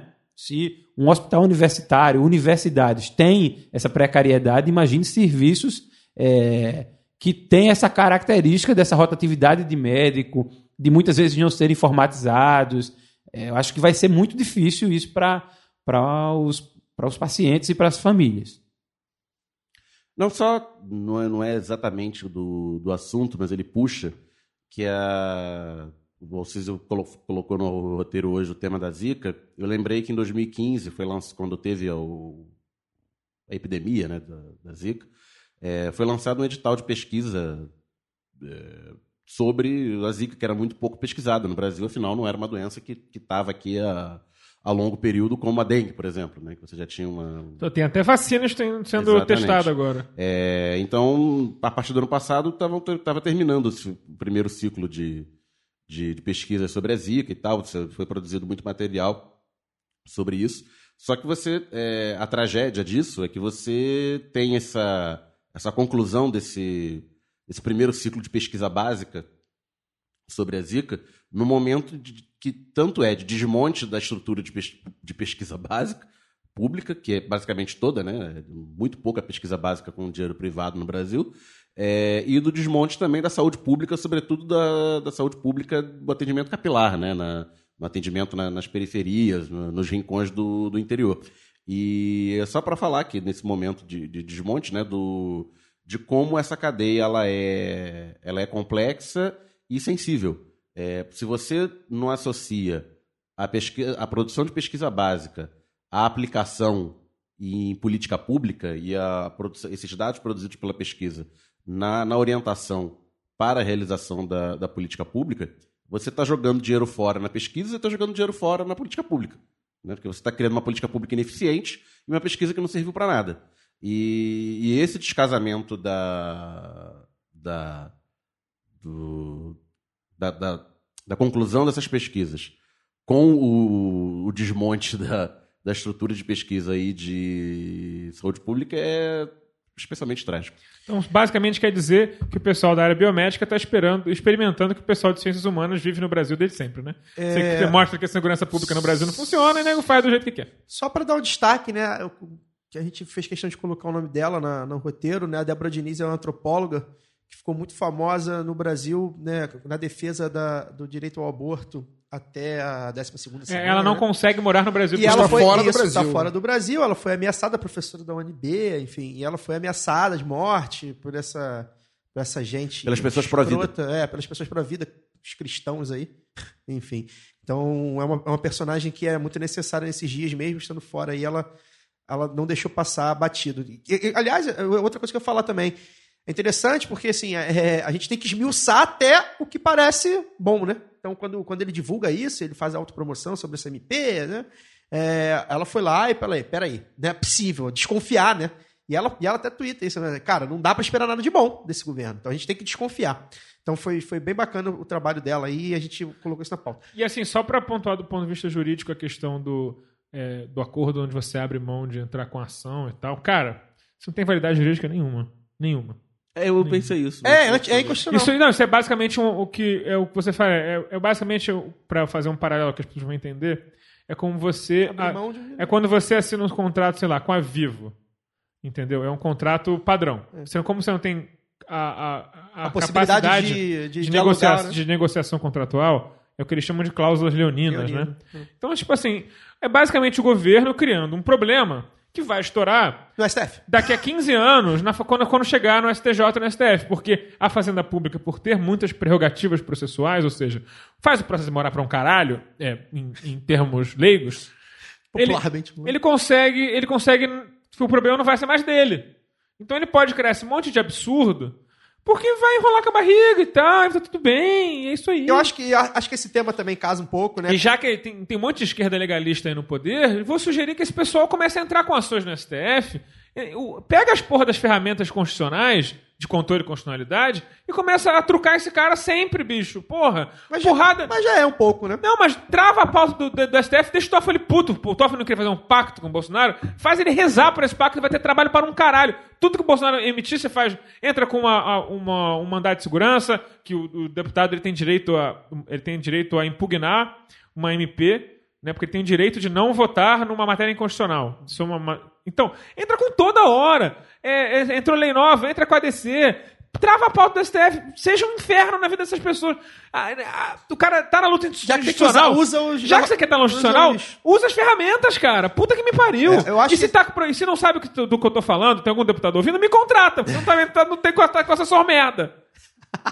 É, e mais só, tem assessor merda por aí. só pra. Né? Só, Ô, só pra casar, só para casar essa pauta com a pauta que teve essa semana também, né? Do CAPES anunciando o corte de 5.613 bolsas de pós-graduação para este ano, já que o orçamento vai, é, vai para quase da metade. também conhecido como um terço do valor do auxílio moradia dos juízes. Sim, né, fizeram. fizeram é, é, é, eu acho que essa. essa é, é justo, né? Porque eu sou, antes de tudo, pela justiça, né? Mas eu acho que é, é muito complicado também você. São orçamentos diferentes, a gente precisa também. Não, não, é bom lembrar que o, o auxílio ia ser removido por um acordo entre o judiciário e o executivo. E aí o judiciário foi lá e não cumpriu a parte dele, o e o executivo falou, não, tudo bem, eu vou te deixar dar um aumento mesmo assim. Então é culpa do executivo também. Não, não. E, e é aquilo, eu sou pela justiça. Se- isso é claramente. Não, é só comparar. Se é pra ficar dentro da, da caixinha do executivo, compara com as verbas liberadas lá pros deputados votarem a exato, Previdência. exato. É, É, um percentual foi, ridículo. foi o que a gente até Ou fez. compara, por exemplo, o cartão corporativo do seu Eduardo Bolsonaro. Pois é. Que foi lá gastar 4 mil reais num almoço. Num Não, almoço. é, é, mais, e é mais um ataque, né? A, a gente está sendo atacado de todos os lados, né? Como o Fagner fala. E é mais um ataque aí na ciência, na pesquisa, na, na- na- no ensino, na educação. E na, e, na, e na Seguridade Social, que, enfim, é o ponto principal desse bloco, que, eu queria, que é muito importante trazer, que a reforma da Previdência ela vai trazer efeitos devastadores à Seguridade Social, e o desmonte da Seguridade Social vai seguindo em todas as instâncias possíveis. Até porque você começa a esvaziar os, os custos, e é, e é uma coisa horrível, porque as pessoas que estão no poder veem as pessoas como números e pobre como custo. Porque, ah, numa- no ponto de vista deles, eles não são dignos nem de gerar receita para o Estado, essas pessoas. Exatamente. A partir do momento que você não tem. Você não gera receita pro liberalismo, você é descartado. Aí você Exatamente. morre com o tiro na cabecinha. Dando Ou- dinheiro para a indústria da farmacêutica, Ou então dando se dinheiro para a matando. indústria da. Da- é, Ou se matar. Daniel, eu, Daniel, eu, da- eu, eu, Daniel, Blake. dando di- dinheiro para a indústria funerária. Algum, alguém tem que ganhar dinheiro, A- porra. até o meu nosso presidente lá, David, Davi Butter, né? ele falou sobre uma coisa que é verdade hoje lá no Flamengo da gente. O orçamento, ano que vem, é, É todo. do- é eles, todo eles que vão ter montado. eles que vão ter montado. Então, se, se a gente está nesse desespero aqui em 2019, com o orçamento do governo Democrata Temer, do democrata, do republicano. O texto que eu Temer. escrevi lá das. das. Ai, gente, agora. Panaceias? Das panaceias, eu falava que o Temer fez muito discurso de. de austeridade Corte, mas fiscal, não cortou tanto. mas não cortou tanto. Ele manteve um déficit. Ele estabilizou o déficit, é, digamos assim, em vários bilhões, num, num- num patamar bem alto. E, mas aí teve, manteve um crescimento Até porque zero. já pegou um Dilma também totalmente já. Isso, aí- Ajuste fiscal. Sim, e, e manteve a economia num 0 a 0 O Bolsonaro efetivamente está fazendo um, um ajuste draconiano. Não, e tá conseguindo causar recessão E econômica. está conseguindo fazer recessão, né? Parabéns. E aí, e aí a gente é obrigado a, a ler twitteiro liberal dizendo que o Muito restaurante, corajoso na economia. o restaurante do, Do Jacan. do Jacan, o, o, o, o chefe Jacan, Jacan, né? É, ele vai, abrir um Eric resta- Jacan. ele vai abrir um novo restaurante novo, porque agora que a, a lei trabalhista mudou, dá pra ter restaurante no Brasil. Ele que já faliu o restaurante. Ele já faliu vários restaurantes porque, Porque é ruim. porque a comida dele é uma merda. né? É bom deixar isso claro. E se alguém tem dúvida disso, é, abre lá no. no Quem é sujeito? É o cara que do, juiz do, do, Masterchef. Masterchef. do Masterchef. Abre lá o, o Boteco do JB. Procura lá, Boteco do JB no YouTube. Ele critica a comida dele e você dá pra perceber que a comida é uma merda. E aí ele falou, falou abertamente, não, agora que a lei melhorou, eu tô abrindo aqui um restaurante. E o cara, Pedro, ai meu Deus, é um liberalzinho. É o. TripAdvisor, é o TripAdvisor. É isso, isso. Pedro alguma coisa aí que... É melhor nem dar o sobrenome, mas é da galera do é, MBL. É, anda crítico até do Bolsonaro, falando e tal, mas... Não, esse é o jornalista. Esse é o É o editor Também, mas é a mesma... Mas mesma- é um furingo mesma- igual. É, É, mesmo, mesmo um furingo desse rolê aí. E ele falou, não, tá vendo? Olha as melhoras já da, da reforma trabalhista. Tá com a cara Porque- meio emo, ele? É, cara meio- eu sei quem Vascaíno, é. Vascaíno. Sei quem é. Ah, eu esqueci o nome Sei dele. é. Mas assim, fala, é, Daniel, você que é economista, você pode me responder Mas ele- uma pergunta? Posso? Como é que você Tô aqui faz? pra isso. Como é que você faz para causar uma recessão num país que está três anos sem crescer? É só você fazer uma política cíclica. Se você está entrando num ciclo de recessão, você faz uma política recessiva. Você tira mais dinheiro ainda da economia do que tá. Mas isso não é incentivar. liberalismo? É, você deixa rolar. Mas liberalismo não é bom? Não. É engraçado, né? Porque assim, olha, Pronto, tá tá resolvido. cortando, mas não tá crescendo. Vamos cortar mais. Exatamente. Não tem demanda. Então vamos tirar ma- dinheiro, mais dinheiro da economia para ter menos demanda? A gente, a gente tá Porque precisando- sabe que se tiver menos demanda, os empresários vão ficar confiantes, aí eles vão investir. E aí vão gerar demanda. É. Sem ter ninguém para ninguém para vender, é, em nome é da isso. confiança, Essa- porque eles são legais. Porque, é, não, porque agora o Brasil tá mudando. É. É isso. O empresário é muita coisa, mas ele não é burro. Ele é filho da puta, mas ele não é Ele não é burro. burro. É, acho que essa explicação do Daniel ficou boa. Daniel, a gente, a gente tá fazendo aqui um, um lobby. Aliás, eu vou até fazer essa proposta no ar, Daniel. É, Eu vou- quero gerir o seu Twitter. Aproveitar que eu tô desempregado, não precisa. É, a, pri- a Meu primeira problema, mês de graça. meu problema, não. E não. aí, eu- eu- tudo que você fala nos grupos, você vai soltando assim, eu vou tweetando. Frases do Da- Daniel. Frases do Daniel. Frases do É. Daniel. Craque Frase- Daniel. Craque Daniel. Daniel diz. Então, arroba Daniel diz. Tá aí, Vou uma boa pensar na ideia. hein? proposta, vou pensar na E proposta. aí você vai. eu- O Daniel fala muita coisa, eu vou tweetando muita coisa que ele Ó, fala. inclusive, eu vou aqui já fazer um plug cretino. O Daniel, ó, chegando a 5 mil no padrinho, o, da- o Caio vai ter emprego no lado B do Rio. Boa. Aí ele pode administrar o Twitter do, do, do amigo Daniel também. É. Ó. Então, ó, entre lá em padrim, é, .com.br barra lá do B do Rio, Isso. apoie a gente e ajude o Daniel a ter um Twitter administrado pelo Caio. Para um profissional gabaritado. Esse foi o Lado B do Rio número 117. Lembrando que o ouvinte do Lado B do Rio tem 10% de desconto nas compras do site da VET Esquerda. É. Usando o código promocional Lado B. E aí você entra lá no site da VET Esquerda, escolhe a camisa que seu coração mandar. Só tem camisa maneira, As então não tem como errar. lerem a prova, né?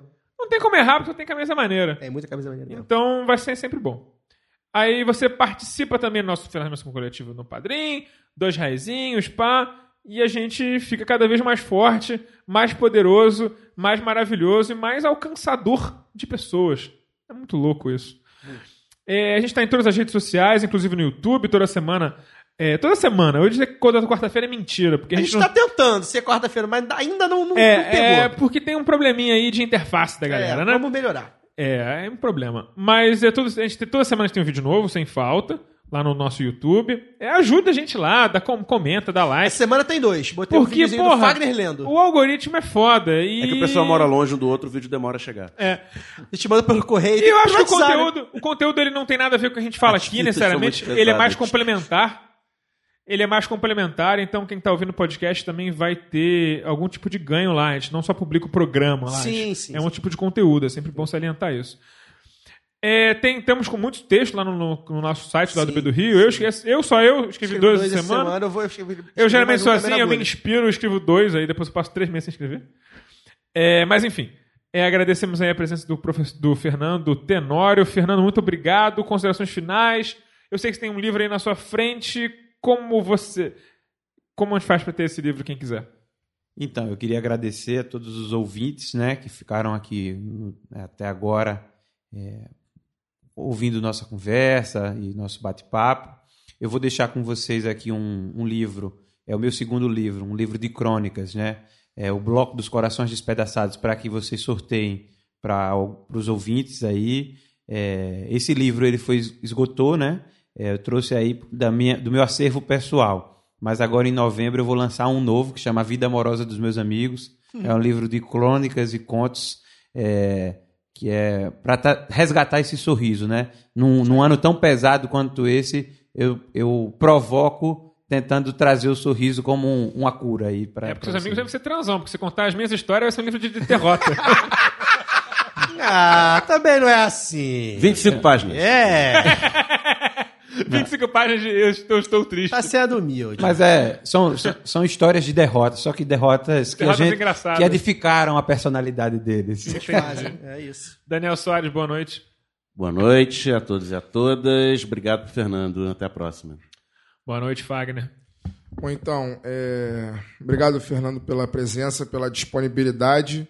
Você, que a gente ten- tentei falar com você, foi rapidinho, você já me deu resposta.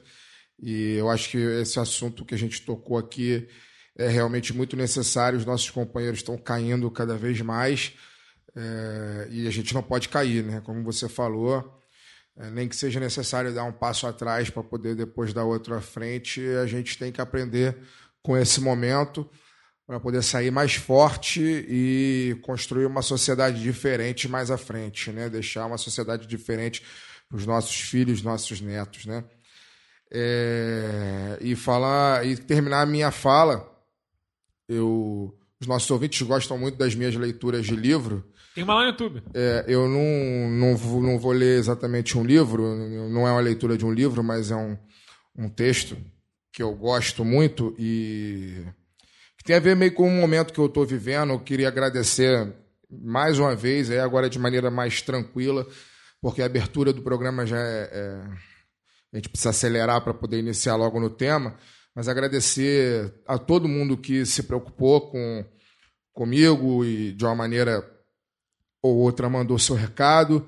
Semana passada foi muito complexa, né? Tive um problema familiar inesperado e, e, enfim, que tá vai reverberar nas nossas vidas ainda por por algum tempo e e as coisas, enfim, né, não, não, não se resolvem, esse tipo de coisa não se resolve com muita, com muita rapidez, as coisas a gente vai aprendendo a lidar com o luto de uma maneira que só o tempo nos ensina, né? E aí, sobre isso, eu queria deixar uma leitura para a pessoa que eu tenho ao meu lado, que é a pessoa, enfim, que está do meu lado para poder construir uma vida nova.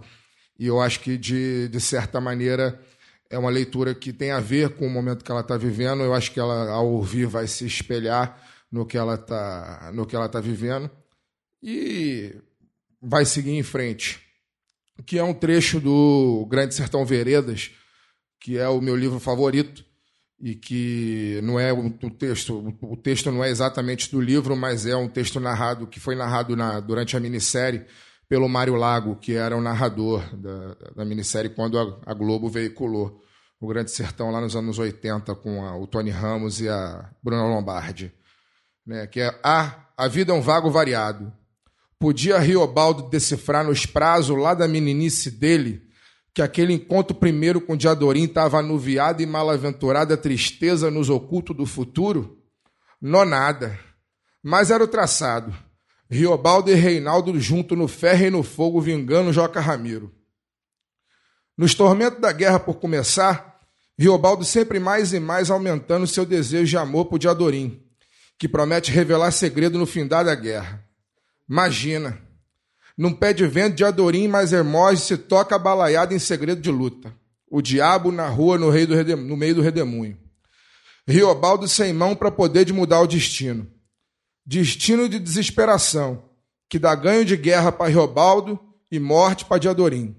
Diador- Diadorim morrido, matado, matando seu matador, o cão Hermógenes. E na morte desencantar terreno do segredo tão ocultado na vida. Reinaldo, dito de Adorim, era o corpo de uma mulher, guardado escondido na roupa e na coragem de jagunço. Morre de Adorim, mas não morre o amor sufocado de Riobaldo. Amor encantoado que vai atravessar com ele a vida inteira. Boa noite, Caio César. Gostei, obrigado. Agradecer ao Fernando, né? Realmente, eu acho que a gente precisava falar sobre isso. dizer pra galera, a gente tá aí no setembro amarelo, né?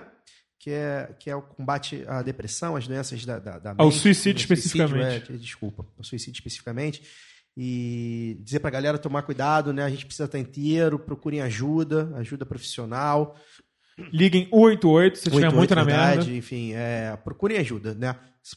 Gritem aí pra alguém, pra alguém te ajudar e, e se não der pra ir sozinho, porque é importante a gente ir pra mudar o mundo, velho. A gente precisa mudar o nosso quarto, a gente tem que arrumar o nosso quarto primeiro. Não vai ter jeito. É, dizer que 7 de setembro agora, né, o Bolsonaro convocou todo mundo pra andar de verde e amarelo, ou seja, já sabe, vistam-se de qualquer outra cor. O pessoal tá querendo se vestir de preto, né? Eu acho que vermelho fica melhor. Eu sou mais vermelho. né? É, mas enfim, vistam-se de qualquer outra cor. Eu vou usar vermelho e preto. Tem Havaí e Flamengo. Tem Havaí e sábado. Flamengo, verdade. Então, é... Anarco-sindicalista. Daniel Soares. Exatamente. É, então é isso. 7 de setembro também é o aniversário do nosso processo, do nosso líder, do nosso John Lennon, que está aqui Não, do nosso nosso Tom Cruise, no 7 de caso, né? setembro. nascido em 7 de O setembro. Então, Cruise. já desde já é, cantamos um parabéns pra você, Não, não, né? eu odeio parabéns e palmas. Então tá bom. Vamos fazer, vamos fazer então assim, ó. Fazer então assim, igual na, na época da ditadura. É, outra coisa que eu queria mandar um alô, mandar um alô pro pessoal do Baião de Dois, aproveitar que eu tô aqui com o torcedor do CSA, esse time glorioso, que vai ficar na primeira divisão, tô torcendo pro CSA. Pessoal, Centro Esportivo Alagoano. pessoal do, pessoal do Baião de Dois sabe Não é, não é união e força, pessoal. Já teve, já teve, teve isso. pessoal, o pessoal sacaneia muito lá, né? A- do Baião de Dois, eu mandei um abraço lá pra eles, enfim, a gente fica trocando esses, essa- Afagos. esses, esses afagos aí, mas eles sabem que eu gosto, principalmente Gil e Targino, né? Pessoas que eu conheci pessoalmente. Irlanda não muito. É, o Irlan acabou, o Irlan não tá mais no Baião de Dois praticamente. Ele vai lá, o Vitória tá merda, vai, fazer, vai ficar fazendo o quê? Não tem ganhado, Vitória. Ele agora, Deu- e ele agora tem, e ele agora tem um, um programa dele também, né? O cara, porra, ele virou. O Vitória saiu da zona. é. Saiu? Daqui a pouco volta. Torcemos juntos. Quanto Vitória, eu faço questão de torcer. Só pra deixar o Irlan puto. É, então, mandar um abraço, pessoal do Baião de Dois, né? E outra coisa, né? Uma dica cultural, né? A dicasinha. Duas dicas. Opa! Matou o Daniel. Duas dicas culturais, né? Eu agora no meu momento de ócio, né? O desemprego tem várias vantagens, gente. É a merda, mas tem algumas vantagens. Uma é que eu tenho visto bastante coisa. Tô vendo, além do Cara Gente Branca, né? Que é, um, é um, uma, minissérie, uma série da, da Netflix. Que era um bem, filme? Bem, tem um filme, na verdade. É uma série bem legal. Eu gosto bastante, debate bastante coisa é, da questão negra, mais pro norte-americano, né? A gente tem que fazer a- essa, essa análise, mas é bem legal. E vi também o documentário Maradona by é, é Kusturica, na verdade, né? Mas se escreve Kusturica, né? Com K. Que é um, que é um, um diretor sérvio, se eu não me engano. Serve. É. O Sturicsa pronúncia serve. Kusturica, né? E, e, e esse documentário é bem legal. Maradona é uma figuraça, uma figura. Porra. Ele já abre uma das primeiras frases dele: é quanto eu mais conheço o povo da, na Europa, quanto eu mais conheço o povo da América do Sul, mais eu gosto de Cuba. E ele falando de Che, ele falando de Fidel, enfim, Maradona. E ele fala da, da- da- do, do vício, enfim, é um, é um puta documentário, muito bem feito. O- e, o, e, o, e o diretor, enfim, entra na vida dele, vira amigo dele. É um negócio muito legal. Tem no YouTube, né, então podem procurar aí. E outra dica cultural, mas aí acho que é, não sei se muita gente vai se interessar, mas é um, principalmente quem é de jornalismo. É, é um livro de memórias é, do Juca Kfouri, amigo do, do Irlan. É, desculpa. É, que é o Confesso que Perdi, em que ele conta a história dele, a trajetória dele, e, o- e o Juca, pra mim, é um cara que eu, que eu admiro muito por ter sempre se posicionado, inclusive em momentos que. é, Nem sempre, certamente, mas. não, não, ele tem. Você lê o livro dele, você tem, ele tem várias coisas, que- questões que eu não concordo. Inclusive politicamente. É, mas é um cara que sempre se posicionou, um cara que sempre teve aí, não só em termos de, de, de esporte, né? Mas também fora disso, é um cara, é um cara com, com uma trajetória, um cara de memórias, enfim. Bem legal o livro dele. Li assim, em dois dias, eu acho que foi o livro mais rápido que eu já li na vida, li muito rápido. Então é bem legal a forma que ele escreve e tal. Então fica esses, essas duas dicas culturais aí. É, obrigado, Fernando, por ter vindo. Cara, foi muito bom, muito bom mesmo. Muito obrigado. E eu só queria dar uma sugestão de leitura aqui. Já sugeri várias vezes o Revolução Africana, que é o livro organizado pelo Jones e pelo, pelo Land. É... E sugeri os textos do amigo Cabral, que são muito bons, sobre o discurso da primeira conferência tricontinental dos povos de Ásia, África e América Latina, organizado em Havana, em Cuba, em 66. É, que é bom ressaltar, ah, já que você falou de Cuba, me fez lembrar, do, do comprometimento do- do- da Revolução Cubana com as outras questões nacionais dos países periféricos E nós somos um país periférico que as nossas soluções não são iguais às soluções que são propostas para a França, para a Alemanha, para puta que o pariu. Inclusive tecnológicos. É, nós temos que achar o nosso próprio caminho para achar a nossa própria sociedade. E a gente só faz isso lendo, estudando e agindo. Não existe marxismo sem praxis e não existe ser um ator social sem saber o que está falando. Então é muito importante também é, a gente ter um pouquinho de humildade e, porra, eu sei que a- aquele botão azulzinho do Twitch coça pra gente falar merda, mas, porra, segura essa vontade, galera. Pensa nisso, reflete, põe a mão na cabecinha e vamos semana que vem com mais lado B do Rio. Tem certos dias em que eu penso em minha gente e sinto assim todo o meu peito se apertar. Porque parece que acontece de repente, como um desejo de eu viver sem me notar. Igual a como quando eu passo no subúrbio. Eu muito bem vindo de trem de algum lugar. E aí dá como inveja dessa gente que vai em frente sem nem ter com quem contar. São casas simples com cadeiras na calçada e na fachada escrito em cima que é um lar. Pela varanda flores tristes e baldias, como alegria que não tem onde encostar. E aí me dá uma tristeza no meu peito, feito um despeito de eu não ter como lutar. Que não creio, peço a Deus por minha gente.